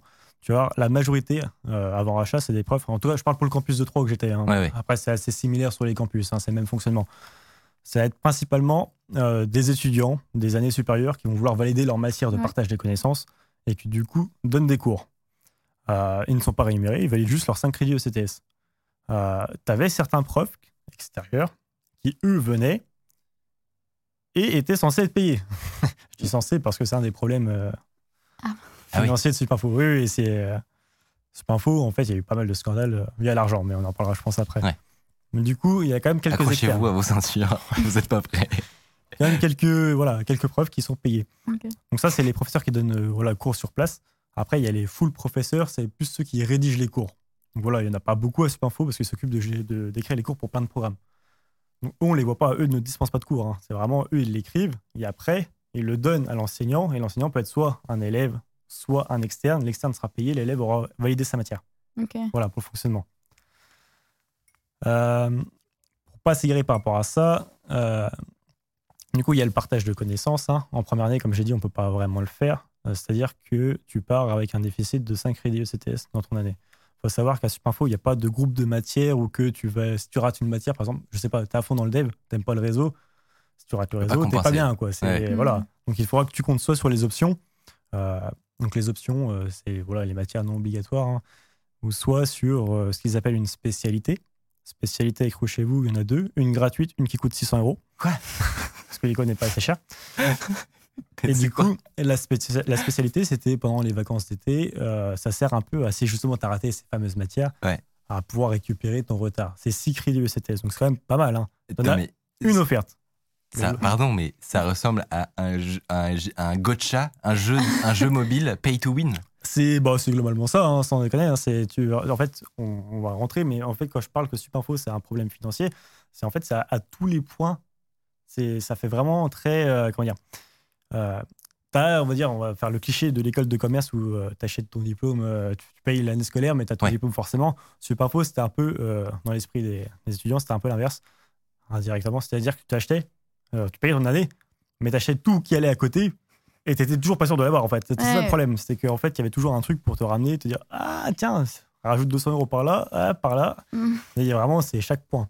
Donc en fait, le premier problème à face cachée de Superfo, c'était justement l'argent sur tout qui est payant. C'est-à-dire que spécialité 600 euros, si jamais tu ratais tes matières, parce que comme je disais, en fait, tu as pile le nombre de matières de crédits pour valider ton année. hein. C'est-à-dire que par exemple, tu as une matière SQL qui vaut de crédits, machin, et à la fin, tu as pile 60 crédits. Donc si tu rates, euh, t'es vraiment pas bien. Quoi. du coup, tu as les options, il n'y en a pas 50, hein, il y en a peut-être deux ou trois au gros maximum. La spécialité, un rattrapage, on t'en offrait un, et je crois qu'il coûtait entre 150 à 300 euros. Je me souviens plus exactement le prix. Tu, rattra- tu Le payais ton rattrapage. rattrapage. Donc, euh, alors, Non, mais ça, c'est. c'était vrai. C'est le mec qui s'est dit euh, bah, pourquoi pas? Ouais. Après tout, ça marche, il Ça- y en a qui ont payé. hein. ça se verra pas. Ouais. Ouais. Oh, c'est incroyable. Ouais. Donc voilà, c'est un peu une machine à sous, euh, sur ces points-là en tout cas. Euh, du coup, quand tu pars en première année avec AWS en moins, tu sais très bien qu'il va falloir que tu fasses des options ou que tu dois mettre de l'argent dans tous les cas. Et dans tous les cas, c'est un des premiers gros problèmes, ce qui est reproché à Supinfo, c'est vraiment en fait d'être un peu une machine à sous. hein, une machine à sous. Et du coup, il y a pas mal d'articles qui sont sortis par rapport à ça. Euh, donc euh, il y a France 3 et c'est clair qu'il y a un peu le truc de, notre ville qui mais attendez voir, il paye des années 6 000 euros, il n'y a pas de professeur, c'est pas normal. Euh, mon gamin, il a arrêté en plein milieu de l'année, je ne suis pas remboursé, etc. etc. Donc c'est un peu ce système-là. Euh, ensuite, euh, on te pousse à. Enfin, on te pousse pas, mais on, puisque l'école est assez chère, hein, plus tu achetais d'années, moins tu payais tes frais de scolarité. C'est-à-dire que plus tu t'engages, voilà. Donc la personne qui découvre l'informatique, il y en a qui, je- j'en ai connu un, qui a payé trois années d'un coup, parce que ça revenait moins cher, et qui n'a pas aimé au bout de la première année. Normalement, il a perdu deux années. C'est-à-dire que deux années qui sont pas remboursées. Donc c'est sûr que c'est pas remboursé. C'était les Les- problèmes. même les années que t'as pas encore commencé. C'était, les problèmes. C'est-à-dire Ouais. que nous, en fait, quand on arrivait à Superinfo, hein, c'était, on te vend bien, bien, bien à l'école. Et en fait, plus tu avançais dans le cursus, plus tu en apprenais sur le fonctionnement, sur les douilles à droite, à gauche. Enfin, on apprenait plein. Mais du coup, s'il n'y a pas de prof, Ouais. euh, l'argent euh, que, que les étudiants donnent à l'école, Oui. elle, elle sert à financer euh, quoi du coup? Les Euh, locaux Le château du directeur. Ah. Non, mais c'est même pas une blague. Mais C'est pas attends, une attends, parce qu'on va, on va y arriver. On va y C'est pas arriver. Derrière pas mal de ce dont on va discuter, il y a une figure énigmatique, à savoir le directeur de Supinfo. Ouais. On y arrive juste après, ne bouge pas. J'essaye un peu de structurer le propos, Ouais, ouais. là, parce que le fonctionnement, il est assez large de C'est assez Superinfo. complexe. Mais Justement, tu parlais des douilles. Donc là, on, a, Ouais. on commençait avec ce, ce côté pay to win. Ouais. Euh, Il y avait le- fait que tu avais un engagement sur plusieurs années Ouais. non remboursé si tu t'arrêtais au milieu. Il Mm. y a quoi d'autre comme douille euh, autour de l'école? Ah, alors, je cherchais Tu pour parles- vraiment pas trop m'égarer. Il y, il avait notamment une histoire pas. d'alternance. Ouais, tu avais les alternances, par exemple, c'est-à-dire que bah, tu avais les contrats pro. hein. Donc, euh, c'est-à-dire que c'était, tu allais 14 heures en entreprise. Euh, L'entreprise te verse un salaire et paye ton année scolaire. Ok. Sauf que toi, si tu as déjà payé ton année en avance, par exemple, parce que euh, sur le moment, moi, je suis en première année, je me dis, bah, moi, moi c'est mon cas, j'ai payé 5 ans d'un coup. Donc, on imagine que j'arrive en troisième année, j'ai un petit niveau, une entreprise euh, marche avec moi, et il dit, bon, ok, je te prends le contrat pro.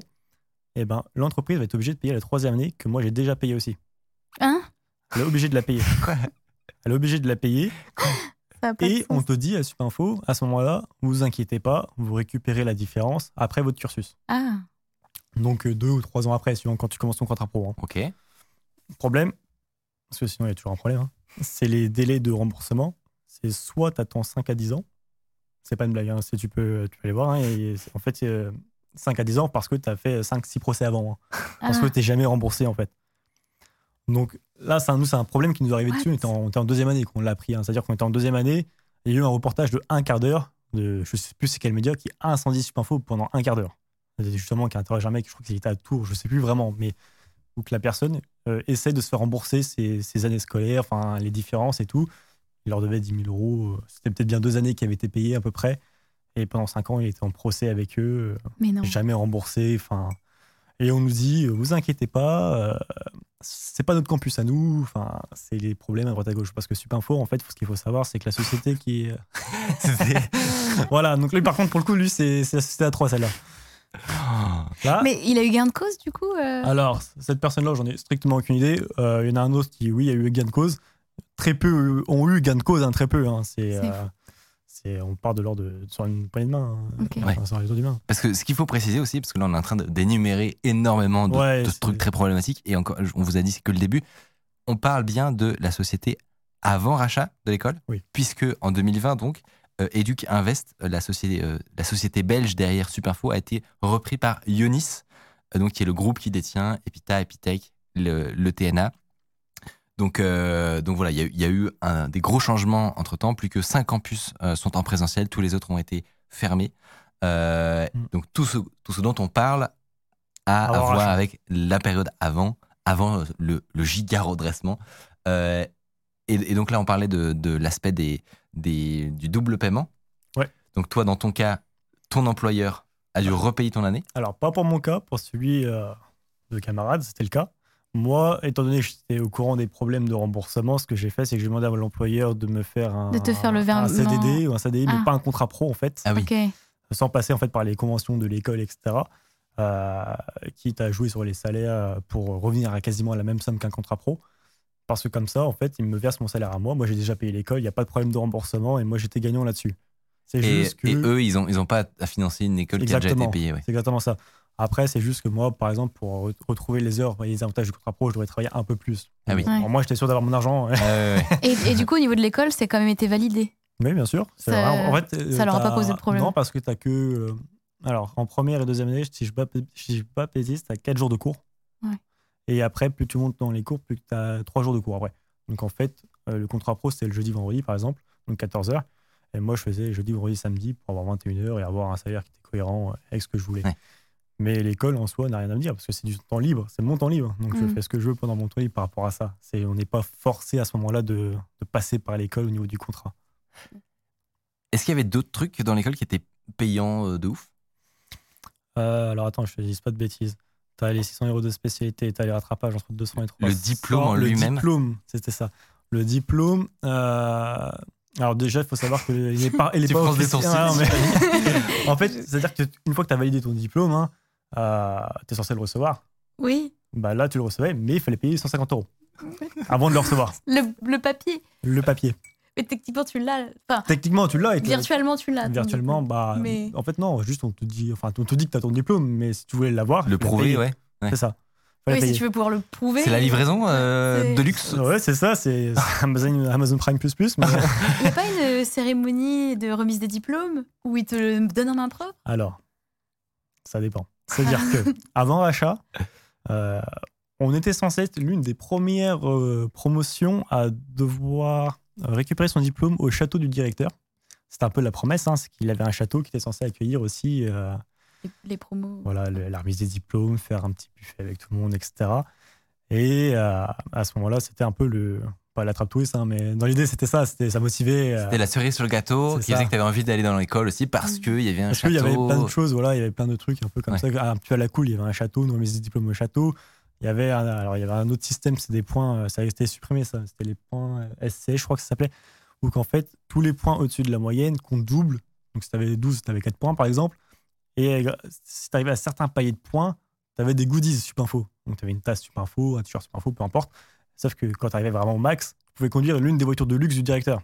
Donc il y en avait 6, tu pouvais conduire une Ferrari, enfin une Lambo, enfin Quoi ça vraiment. tu vois. C'est quoi ça J'ai aucune connaissance pour le coup. C'est vraiment, c'était vraiment sur la page ça. hein. Ouais. Je sais pas s'il y en a T'as un qui a connu eu la des chance. gens qui. Ah ouais. Je sais pas du tout si ça a déjà eu lieu. et, et sur cette histoire de château, est-ce qu'il y a déjà eu une fois un- une remise de diplôme dans Il le château? pas. Parce que moi, justement, quand, quand j'y étais, on m'avait dit que ce serait normalement la première génération à y avoir le droit. Donc, euh, je ne pense pas. Donc il n'y a jamais eu de cérémonie tout court. Château, pas, Pas au château. château. euh, juste quelqu'un te donne ton, ton Les papier. cérémonies, Il y a à- pas. Ça, les, les cérémonies avant rachat, j'ai aucune idée de comment elles se passaient pour le coup. C'est, euh, en tout cas, il n'y avait pas de château. Ouais. Mais potentiellement, là par exemple, on a fait une cérémonie euh, à Paris, au Palais des Congrès. En fait, on nous a donné un papier, un bout de carton où c'est écrit Félicitations, vous êtes diplômé, mais il n'est pas titré, tu vois. Ok. Et ils vont nous l'envoyer chez nous ensuite. Ok. Donc ça se trouve, c'était pareil à l'époque. Ils avaient peut-être un bout de carton et puis on leur disait Bon, maintenant, si tu veux le vrai, il faut payer. quoi. c'est possible. Et, euh, et j'ai j'ai envie de dire, pendant toute une période, on, on aurait pu penser de l'extérieur que tout ça, c'était un peu des rumeurs de l'intérieur, des élèves qui, euh, voilà, on sait, aiment bien fabuler sur la direction, qui fait n'importe Ouais. quoi dans les écoles, etc. Donc, pendant longtemps, on aurait pu croire ça de l'extérieur, mais en fait, un beau jour, alors que vous êtes en stage, euh, vous apprenez que l'école est en liquidation. C'est ça. Alors, c'est quoi votre réaction à ce moment-là? Bon, c'est terrible. hein. C'est parce qu'en fait, on est vraiment en. Alors, on commence le stage. hein. Donc, le stage commence le 1er juillet. hein, euh, on doit être à la mi-juillet, je crois, quand, ça arrive. Et on l'apprend sur Twitter. Quoi? Sur Twitter, on apprend ça. C'est-à-dire que là, on est au travail, on vient d'arriver, 9h, on prend pause café. Enfin, on parle un peu avec tout le monde, hein, donc open space, et etc. Puis, euh, je sais plus comment ça vient. Je crois qu'il y en a un sur Discord qui dit Regardez, il envoie un lien Twitter, on clique dessus. euh, puis, on voit. euh, voilà, bah, Ton école est liquidée. c'est à peu près ça. Et puis, c'est ce fameux monsieur qui a marqué ça, euh, qui est pas anodin parce que lui aussi, il a quelque chose à voir avec Superinfo. Et du coup, on apprend, bon, l'école est liquidée. Donc, on se regarde. on fait- On savait qu'il y avait certains campus qui avaient des problèmes pour le coup. Parce que, comme tu l'as dit, la maison mère, elle est de Belgique. Euh, ensuite, nous, c'est des maisons, ils appellent ça les maisons filles, un peu dans, dans la France et puis à l'international. Euh, sauf qu'en France, on est, on est- je crois qu'on dépend de l'ESI, quelque chose comme ça. Enfin bref, un, un- un système différent, même si on est relié en Belgique. Et du coup, on nous disait, même s'il y a des problèmes en Belgique, rien à craindre en France. C'est- Mm. T'inquiète. c'est- c'est- voilà, c'est t'inquiète, c'est pas pareil, c'est pas les mêmes autorités, pas les mêmes institutions. C'est tout, on savait qu'il y avait les problèmes existants. On savait, parce qu'avant le rachat, tu as quand même un campus à Tours, où je crois, un campus fantôme. C'est-à-dire qu'il est censé ouvrir ses portes, euh, les gens ont payé, ils sont censés, ouvrir ses portes à la rentrée, il n'a jamais été ouvert. Les étudiants arrivent devant un campus fermé, à l'année avant le rachat. hein. Du coup, ils ont été dispatchés à l'improviste dans les autres campus, mais personne ne sait pourquoi ce campus n'a jamais été ouvert. hein.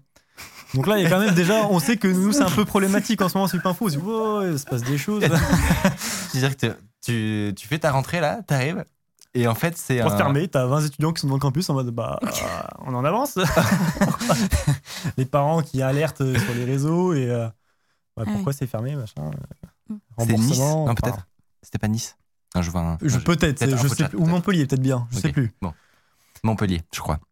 Et euh, bon, c'est tout. Ça, c'était déjà, on en rigolait entre nous parce qu'on savait très bien que Super Info. De toute façon, là, on était en troisième année, on savait déjà à peu près tous les ragots, euh, Ouais. que ça allait pas. Enfin, Mais est-ce qu'à ce moment-là, tu te, tu te doutes que. non, à ce moment, on n'est pas non plus ça au va point s'effondrer, de- quoi. Non, non, on pas. On en parle des fois avec la direction. La direction nous rassure. Il y a des problèmes dans certains campus, mais ça concerne pas tous les campus parce que certains est un peu comme une franchise, ah, apparemment. Ouais. Bon, c'est tout, on nous rassure. Là, arrive le moment du stage, donc on voit liquidation, et là, on fait ah merde. Là, là, ça nous concerne par contre. donc, Et ce qui est euh, étrange, c'est que l'école vous ait pas du tout communiqué l'information, en fait. Et euh, exactement, c'est ça le plus bizarre, c'est-à-dire que nous on voit liquidation et puis on voit vraiment juste un, un screenshot, euh, un screenshot nous dit avec un morceau de papier tribunal de commerce Paris, juste la première page à moitié et puis on dit Ah, c'est bizarre quand même, ça a l'air vach- vachement vrai leur truc. et puis je crois qu'il a pas fallu attendre longtemps, peut-être une heure ou deux après, on a eu un leak complet du document, hein, donc euh, 50 et quelques pages. euh, D'accord. donc euh, Qui a leak? alors je sais plus la personne qui a leak, Euh, ça, ça, ça a tourné sur notre Discord après à nous. Peut-être pas le dire. Ouais. Ouais, mais euh, la, la première personne qui a parlé de ça, sur lequel on est tombé, c'est le Julien, je sais plus le nom, euh, qui est apparemment de mémoire et un ancien de Supinfo, hein, et qui a fondé aussi une école qui s'appelle euh, Holberton School, de mémoire, qui a voulu après surfer aussi sur tout ça. Mais, Ouais. Voilà. Euh, mais du coup, nous, on a le document, on lit les 50 pages, et puis on, on- vraiment, on est au travail, hein, mais genre désespéré, on me dit, c'est quoi ces conneries Et euh, on est en train de lire euh, page une à une. Euh, on apprend que euh, les profs sont pas payés depuis des années. Enfin, les profs, les externes qui eux sont censés être Ah, payés ne sont pas payés. Du coup, ça, vous le saviez pas? Non, on savait il- que ils avaient du mal à payer en temps et en heure. Ça, on le savait parce qu'il y a certains profs qui nous l'ont déjà dit hein, en mode. euh, ah, parce qu'on savait qu'on avait un cours programmé avec lui euh, trois mois après. Il disait Alors, ça, c'est pas sûr. Ça dépendra si j'ai reçu mon virement avant. Ouais. Ah ouais, ok, d'accord. Non, ça, on le savait que des fois, il y avait des retards de paiement. Donc là, en fait, ils n'ont pas été payés du tout. Ils n'ont pas été payés du tout. Ils n'ont pas été payés. Euh, on apprend que les locaux ne sont pas payés. Ah. Donc, euh, les locaux, euh, Aïe. nous, ça va, à 3, c'est un petit, enfin, ça va. Un petit bâtiment. Mais en Ouais. Paris, on parle de la tour Montparnasse, quoi. Oui, oui. Donc, euh, c'est des très, très grosses sommes. Euh, enfin, plein de choses. Enfin, on lit, au fur et à mesure, on lit, et puis on apprend que. Donc, euh, c'est parfois, c'est à l'international. Il y a des, camp- des campus à Casablanca, Oxford. euh, on apprend que tout ferme. Il n'y a plus que 5 campus en France. Donc, on est en train de lire tout ça. hein. Et qu'il y a un nombre de, de créanciers, en fait, qui est complètement hallucinant. C'est hallucinant. C'est, enfin bref, on apprend vraiment la- que là, ça ferme. Et je crois qu'à ce moment-là, il n'y a même pas encore d'histoire sur la première. En fait, ça se passe en deux temps. À ce moment-là, on n'a même pas de, de sûreté sur le rachat de l'école. C'est-à-dire qu'on sait juste que ça ferme, que c'est en liquidation. Et qu'il y aura une offre de rachat. Mais si personne rachète, euh, personne Ouais. rachète. Quoi. Bah, Mm. Ça veut dire que l'ensemble des étudiants, euh, ce qui a été acheté euh, aussi, c'est notamment le diplôme, ce que tu es censé mettre sur ton Bien CV sûr. ensuite. Tout ça, c'est comme si ça partait en fumée. Quoi. C'est clair. Ouais. C'est tout part en fumée, sachant que Superinfo, c'est une école privée, hein, c'est pas une école publique. Donc, euh, dans le sens où que tu n'as pas un diplôme d'ingénieur à la fin, tu as un titre RNCP. Ouais. Et que ça, après, c'est pareil. hein. C'est-à-dire que c'est que l'école qui le délivre, normalement, c'est reconnu selon les. Alors, nous, on a de la chance, on va dire que Superinfo, comme tu as dit, c'est une image de marque depuis des années, c'était ancré dans le milieu de l'informatique. Donc, euh, ça a été pour nous. C'est d'ailleurs ce qui a attiré un peu le groupe Ionis à nous racheter. hein. Ouais. C'est l'image de marque. Mais euh, en soi, là, on est, on est sans rien. C'est-à-dire que nous, notre- il n'y a pas de diplôme intermédiaire de la première à la cinquième année. hein. Ouais, bien sûr. On n'a rien. Donc là, à tout moment, on se dit, bon, bah, on n'a plus d'école, mais j'ai pas non plus de diplôme, mais j'ai moins 30 000 euros sur mon compte. Ouais, c'est un peu, c'est un peu Ouais, le constat. hein. T'as ouais. perdu ton argent, quoi. Ouais. Donc euh, bon, c'est pas grave, on- enfin, c'est pas grave. On est en train de lire, les, grave quand même. euh, en train de lire les papiers, etc. Et puis, euh, bon, c'est tout. On se dit, bon, on essaye d'appeler les écoles. Donc euh, on a, à ce moment-là, en plus, c'était pendant le Covid. Donc c'est-à-dire que l'école, ça faisait 4 mois qu'on n'y avait pas été. hein. Donc euh, on a le seul contact avec eux, c'était euh, Teams. Teams, tout avait, enfin, ça répondait pas, enfin, tout était fermé Ah. en ligne, etc. On arrive devant le campus de angoisse. 3, campus de 3 fermé complètement, personne dedans. On On, appelle on té- dirait une mauvaise série de zombies. Genre, Ouais. où il reste plus que ta classe d'étudiants, plus personne ne répond. Euh, et C'est le chaos, ça. genre. Et euh, là, tu commences à essayer d'appeler l'école Superinfo, enfin le siège Paris, etc. Personne ne te répond. Enfin, du coup, dans les Discord de, de Superinfo, donc on avait un Discord troyen, un Discord de tous les Superinfo ensemble, ça explose de messages mais il se passe quoi? Machin, Twitter, surtout ceux qui étaient au niveau de Superinfo qui suivaient, pareil en mode euh, liquidation Superinfo, on envoyait ça partout en, en, Mais du coup, en tweet.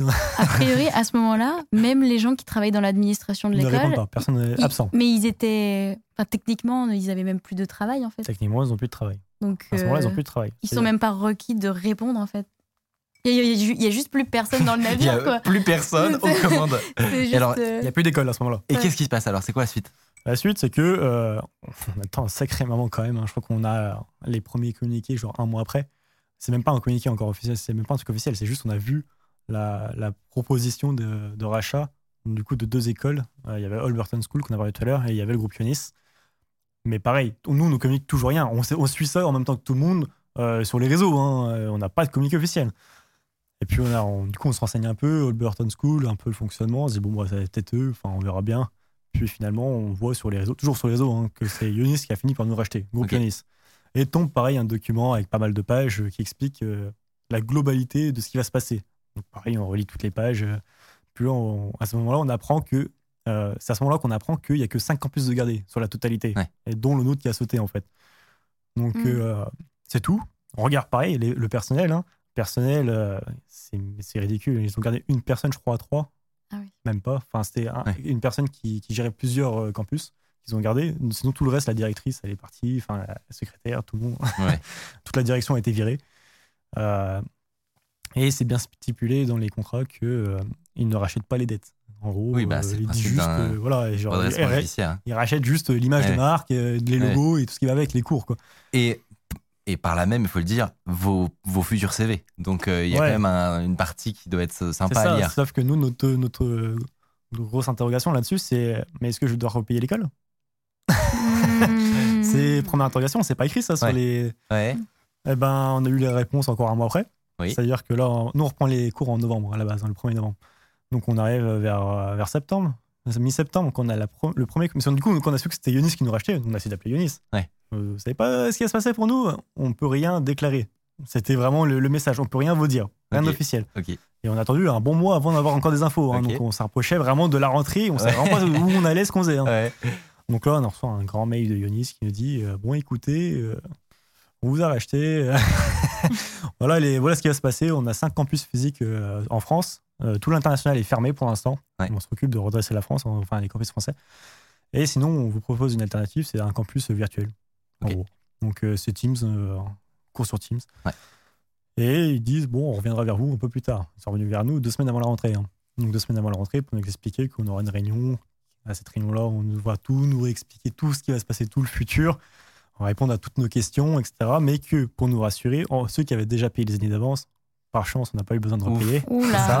Ouais. Par contre, ceux qui avaient euh, des années payées en double, eux, par contre, euh, c'était pas leur problème à la base. Ouais, C'est-à-dire qu'ils pouvaient pas non plus rembourser tout le monde. Rembourser euh, les, voilà. pour les erreurs précédentes. Et que, en gros, ils continuaient de, de nous reprendre. que le diplôme ne serait plus le même, c'était un autre diplôme. Enfin, l'intitulé du diplôme en lui-même n'était plus exactement le même.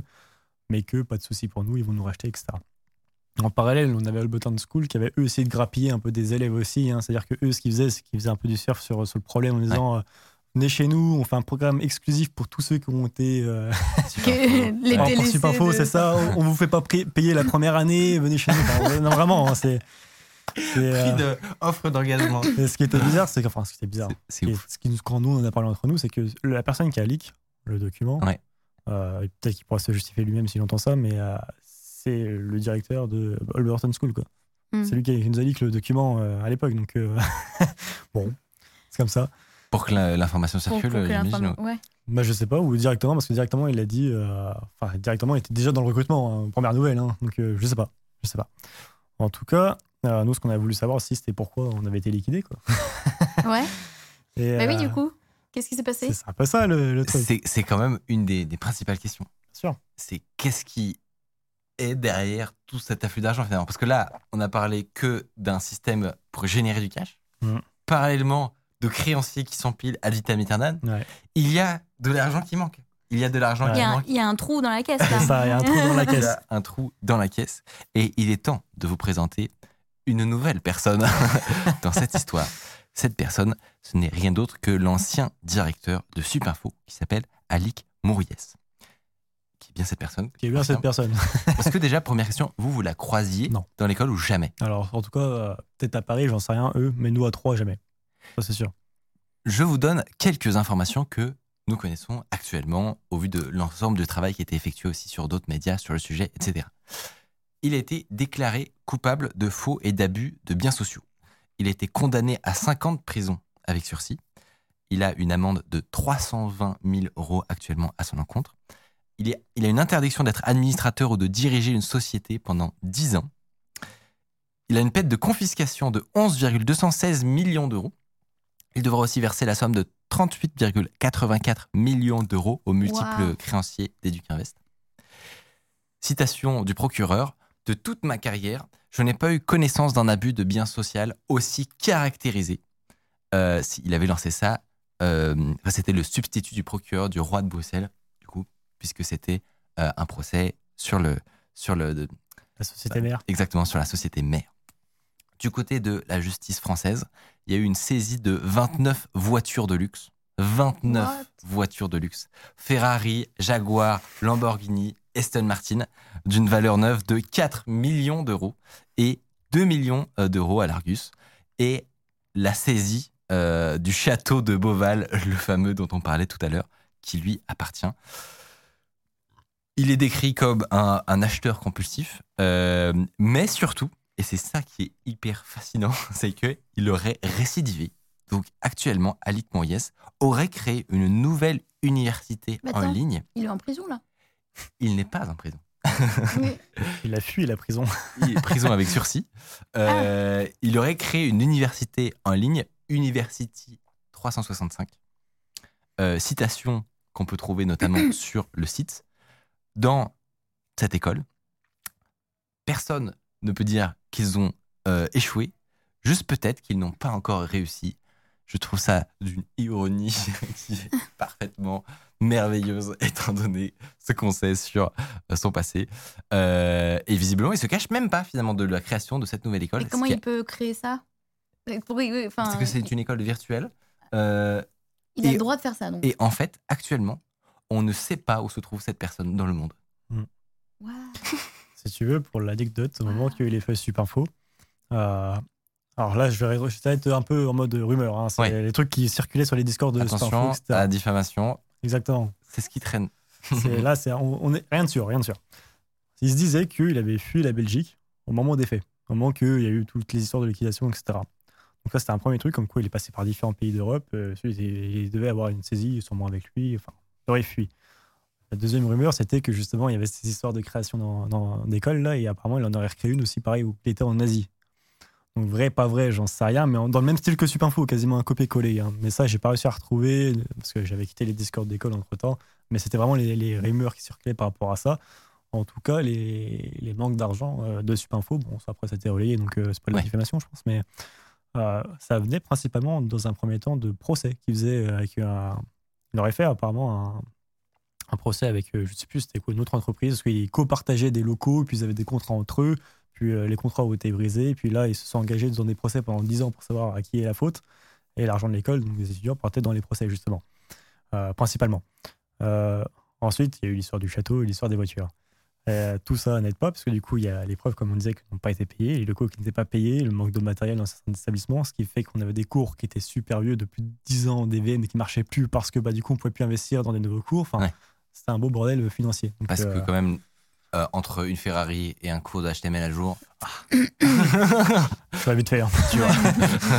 mais voilà, donc en gros, la, la source de tous les problèmes, selon les dires, hein, s'accorde à dire que monsieur le directeur, anciennement directeur, était lié pour quelque chose. Quoi. Et on rappelle évidemment que les faits dont on parle se situent avant chronologiquement le rachat par le groupe Ionis Mm. et qu'aujourd'hui, ben, j'en vois beaucoup dans le chat, des élèves de c'est tout simplement, ça ressemble à la plupart des École écoles euh, d'infos Alors, privées. mais aussi, on peut les rassurer, maintenant ça se passe très bien parce que j'ai quand même fini moi deux ans avec le groupe Ionis. hein, euh, donc forcément, moi c'est un peu plus compliqué que ceux qui arrivent actuellement parce que nous c'était en, transi- en transition avec le rachat. Donc euh, on sait quand même, euh, on a continué sur les anciens cours qui étaient un peu revus, les anciens systèmes, les anciennes VM toujours qui marchaient pas spécialement bien. Mais euh, je connaissais certaines personnes justement de la direction qui ont été repris qui euh, me montraient les, les programmes pour les nouvelles années. Donc euh, pas de chance, c'est moi qui termine avec les anciens programmes. Je crois que la promotion de moi, donc euh, ceux qui avaient un an de moins, pareil, terminent euh, certains programmes, anciens programmes. Mais par contre, ils sont vraiment en train de revoir toutes les images de marque et pareil, tous les programmes. parce que j'ai dit qu'il y avait deux fonctionnements de cours. Je vous ai dit que le premier, c'est des PowerPoint. Entre-temps, on a essayé ce qu'on appelle le blending learning. Je sais pas si ça vous parle. Non, c'est quoi ça? C'est euh, c'est une alternative pour pas payer de prof. c'est euh, en fait euh, ton cours, c'est toujours un étudiant qui l'assure. Sauf qu'en fait, euh, c'est un partenariat avec Microsoft et euh, je sais plus comment ça s'appelait avant, euh, mais c'est LinkedIn Learning en gros. Ouais, ouais. Ah Il y a pas mal de vidéos qui sont postées dessus par des professionnels américains, etc. Ouais. Et en fait, tu fais ta journée de cours de 7 heures et puis après, tu, tapais- tu rentrais chez toi, tu avais 4 heures de vidéo à regarder. Et, Ah. et ouais, tu avais 4 heures de vidéo qui est ton cours. En fait, tu arrives le lendemain en cours, le prof en parle pendant allez, une petite heure, euh, histoire de résumer les vidéos de 4 Ok, heures avec toi pour s'assurer que tout le monde a compris. Tu as une petite évaluation de connaissances pour s'assurer que tout le monde avait compris. Puis après, c'était toute la journée de la pratique. Et toute la théorie, tu rentrais chez toi, tu tapais 4 heures de vidéo après, après ta journée de cours. Sauf que bah, tu tapes 7 heures de cours, puis 4 heures de vidéo, puis Ouais, Ouais, ouais. ça, c'est un cycle infernal. Ça Donc déplace les élèves, les bah, en fait, les élèves n'ont plus envie de travailler. Enfin, je veux dire, en soi, Ouais. tu sais que tu as 4 heures de vidéo à regarder après. C'est complexe.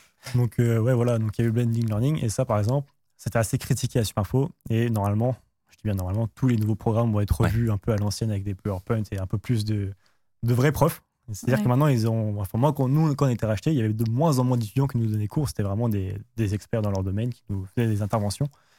Donc, euh, un beau programme et puis des belles choses, puisque c'est tourné vers les technos d'aujourd'hui maintenant, donc crypto, IA, qui ont été mis en avant aussi dans le programme, donc à jour. Donc là-dessus, il n'y a pas à s'inquiéter. Superinfo maintenant, c'est beaucoup mieux qu'à l'époque. Et en tout cas, euh, c'est c'est intéressant de voir que dans le chat, euh, il y a beaucoup de confirmations globalement euh, de l'intérieur, de gens qui ont vécu ça en détail. Et pour te rassurer, un autre qui dit ah, les, VBN, les, les VM ne marchent pas spécialement bien dans aucune école. Donc c'est une constante, ne t'inquiète pas. Mais en tout cas, c'était euh, vraiment intéressant aussi d'avoir euh, un, voilà, un témoignage de l'intérieur, comme on disait. Eh ben, euh, on aurait pu simplement euh, com- compiler euh, ce qui s'était dit un peu de l'extérieur, mais, mais c'est quand même vachement plus intéressant de, d'avoir, d'avoir ça de, de- de- depuis les coulisses, finalement. Il n'y a pas vraiment de, de happy ending du coup pour cet ancien. Pour- Enfin, Pour, pour, le, pour le gars? Ouais, enfin pour, pour lui, oui. Mais, ouais. mais, mais disons qu'en fait, il n'y a, y a pas de fin. En fait, il y a d'autres écoles qui se forment, il y a d'autres gens qui vont du coup euh, se faire enfler. ben, euh, Actuellement, puis- il est condamné et dans la nature, parallèlement. C'est ça. Donc, euh, voilà. Principalement, si quelqu'un sait où il est. euh, En fait, on va se rassurer que nous, étudiants qui avons subi un peu cette arnaque-là à une certaine période, on a été rachetés. On a quand même un diplôme au bout du compte. c'est ça. Euh, ça le happening pour nous. c'est ça. bien que ça ait quand se même soit été bien fini diplômés. pour vous. C'est ouais. ça, c'est surtout ça. Ouais. Après, euh, là, par exemple, euh, l'image de marque est en train d'être retravaillée pour les prochaines générations euh, Superinfo, donc ce qui est quand même pas mal, parce que c'est quand même euh, le groupe Ionis, c'est ceux qui ont Epitech, qui, voilà. etc. Donc c'est quand même pas mal Ouais, pas- assuré. Pas personne. Mais ce qui arrive à Superinfo, j'imagine que ça arrive à d'autres écoles. Quoi. Et en tout cas, si vous voyez une pub pour University 365, euh, Courez. courez. Fuyez, pauvre fou. Euh, merci énormément, en tout cas, à Nicolas d'être euh, Merci venu, invité. euh, venu nous, nous parler de tout ça. C'était hyper intéressant. Euh, et puis bravo pour cette première fois sur Twitch. Merci. C'est pas un exercice qui est facile du tout. Si vous, vous avez aussi des histoires à propos de votre école, des dingueries, et on sait qu'il y en a dans votre école, que ce soit privée ou publique, dans l'informatique et autour, n'hésitez pas à le, partager, à nous envoyer un mail aussi, et on se fera un plaisir de découvrir ça, euh, de découvrir toutes ces anecdotes merveilleuses du monde euh, bizarre des écoles privées. Euh, c'est c'est la fin de, de cette émission. Et, euh, et puis, euh, je vous invite à, à retrouver euh, Tiffany sur Twitter, toujours. Ouais. At Tiffany, Tiffany Souter. Souter. Euh, Mathieu également, qui était présent tout à l'heure. Merci à Mathias, euh, que vous pouvez. Je sais pas, non, il n'a pas de compte Twitter, Mathias. Mais vous pouvez suivre et follow cette chaîne Twitch, puisqu'il va revenir. Et ça, c'est garanti. Euh, il revient dans un mois à peu près. Et on a un concept très très marrant. Je vous, je vous spoil pas, mais on va le faire réagir à, un, à des trucs qu'on est en train de développer à base de- d'automatisation, de, bots peut-être. Cool. Peut-être à voir avec la finance et l'IA. Bref, euh, ne ratez pas ça, ce sera d'ici dans deux émissions, je pense. Et donc, vous pouvez tout simplement follow cette chaîne Twitch pour voir ça. Merci à, à tous ceux qui ont participé dans le chat. Et moi, je vous dis très bonne soirée. Et, euh, et à dans deux semaines, tout simplement.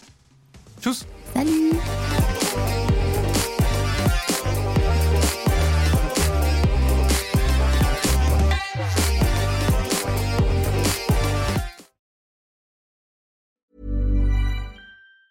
Hi, I'm Daniel, founder of Pretty Litter. Did you know cats tend to hide symptoms of sickness and pain? I learned this the hard way after losing my cat, Gingy. So I created Pretty Litter, a health monitoring litter that helps detect early signs of illness by changing colors, saving you money and potentially your cat's life. Pretty Litter is veterinarian developed, and it's the easiest way to keep tabs on your fur baby's health right at home. Go to prettylitter.com and use code ACAST for 20% off your first order and a free cat toy. Terms and conditions apply. See site for details.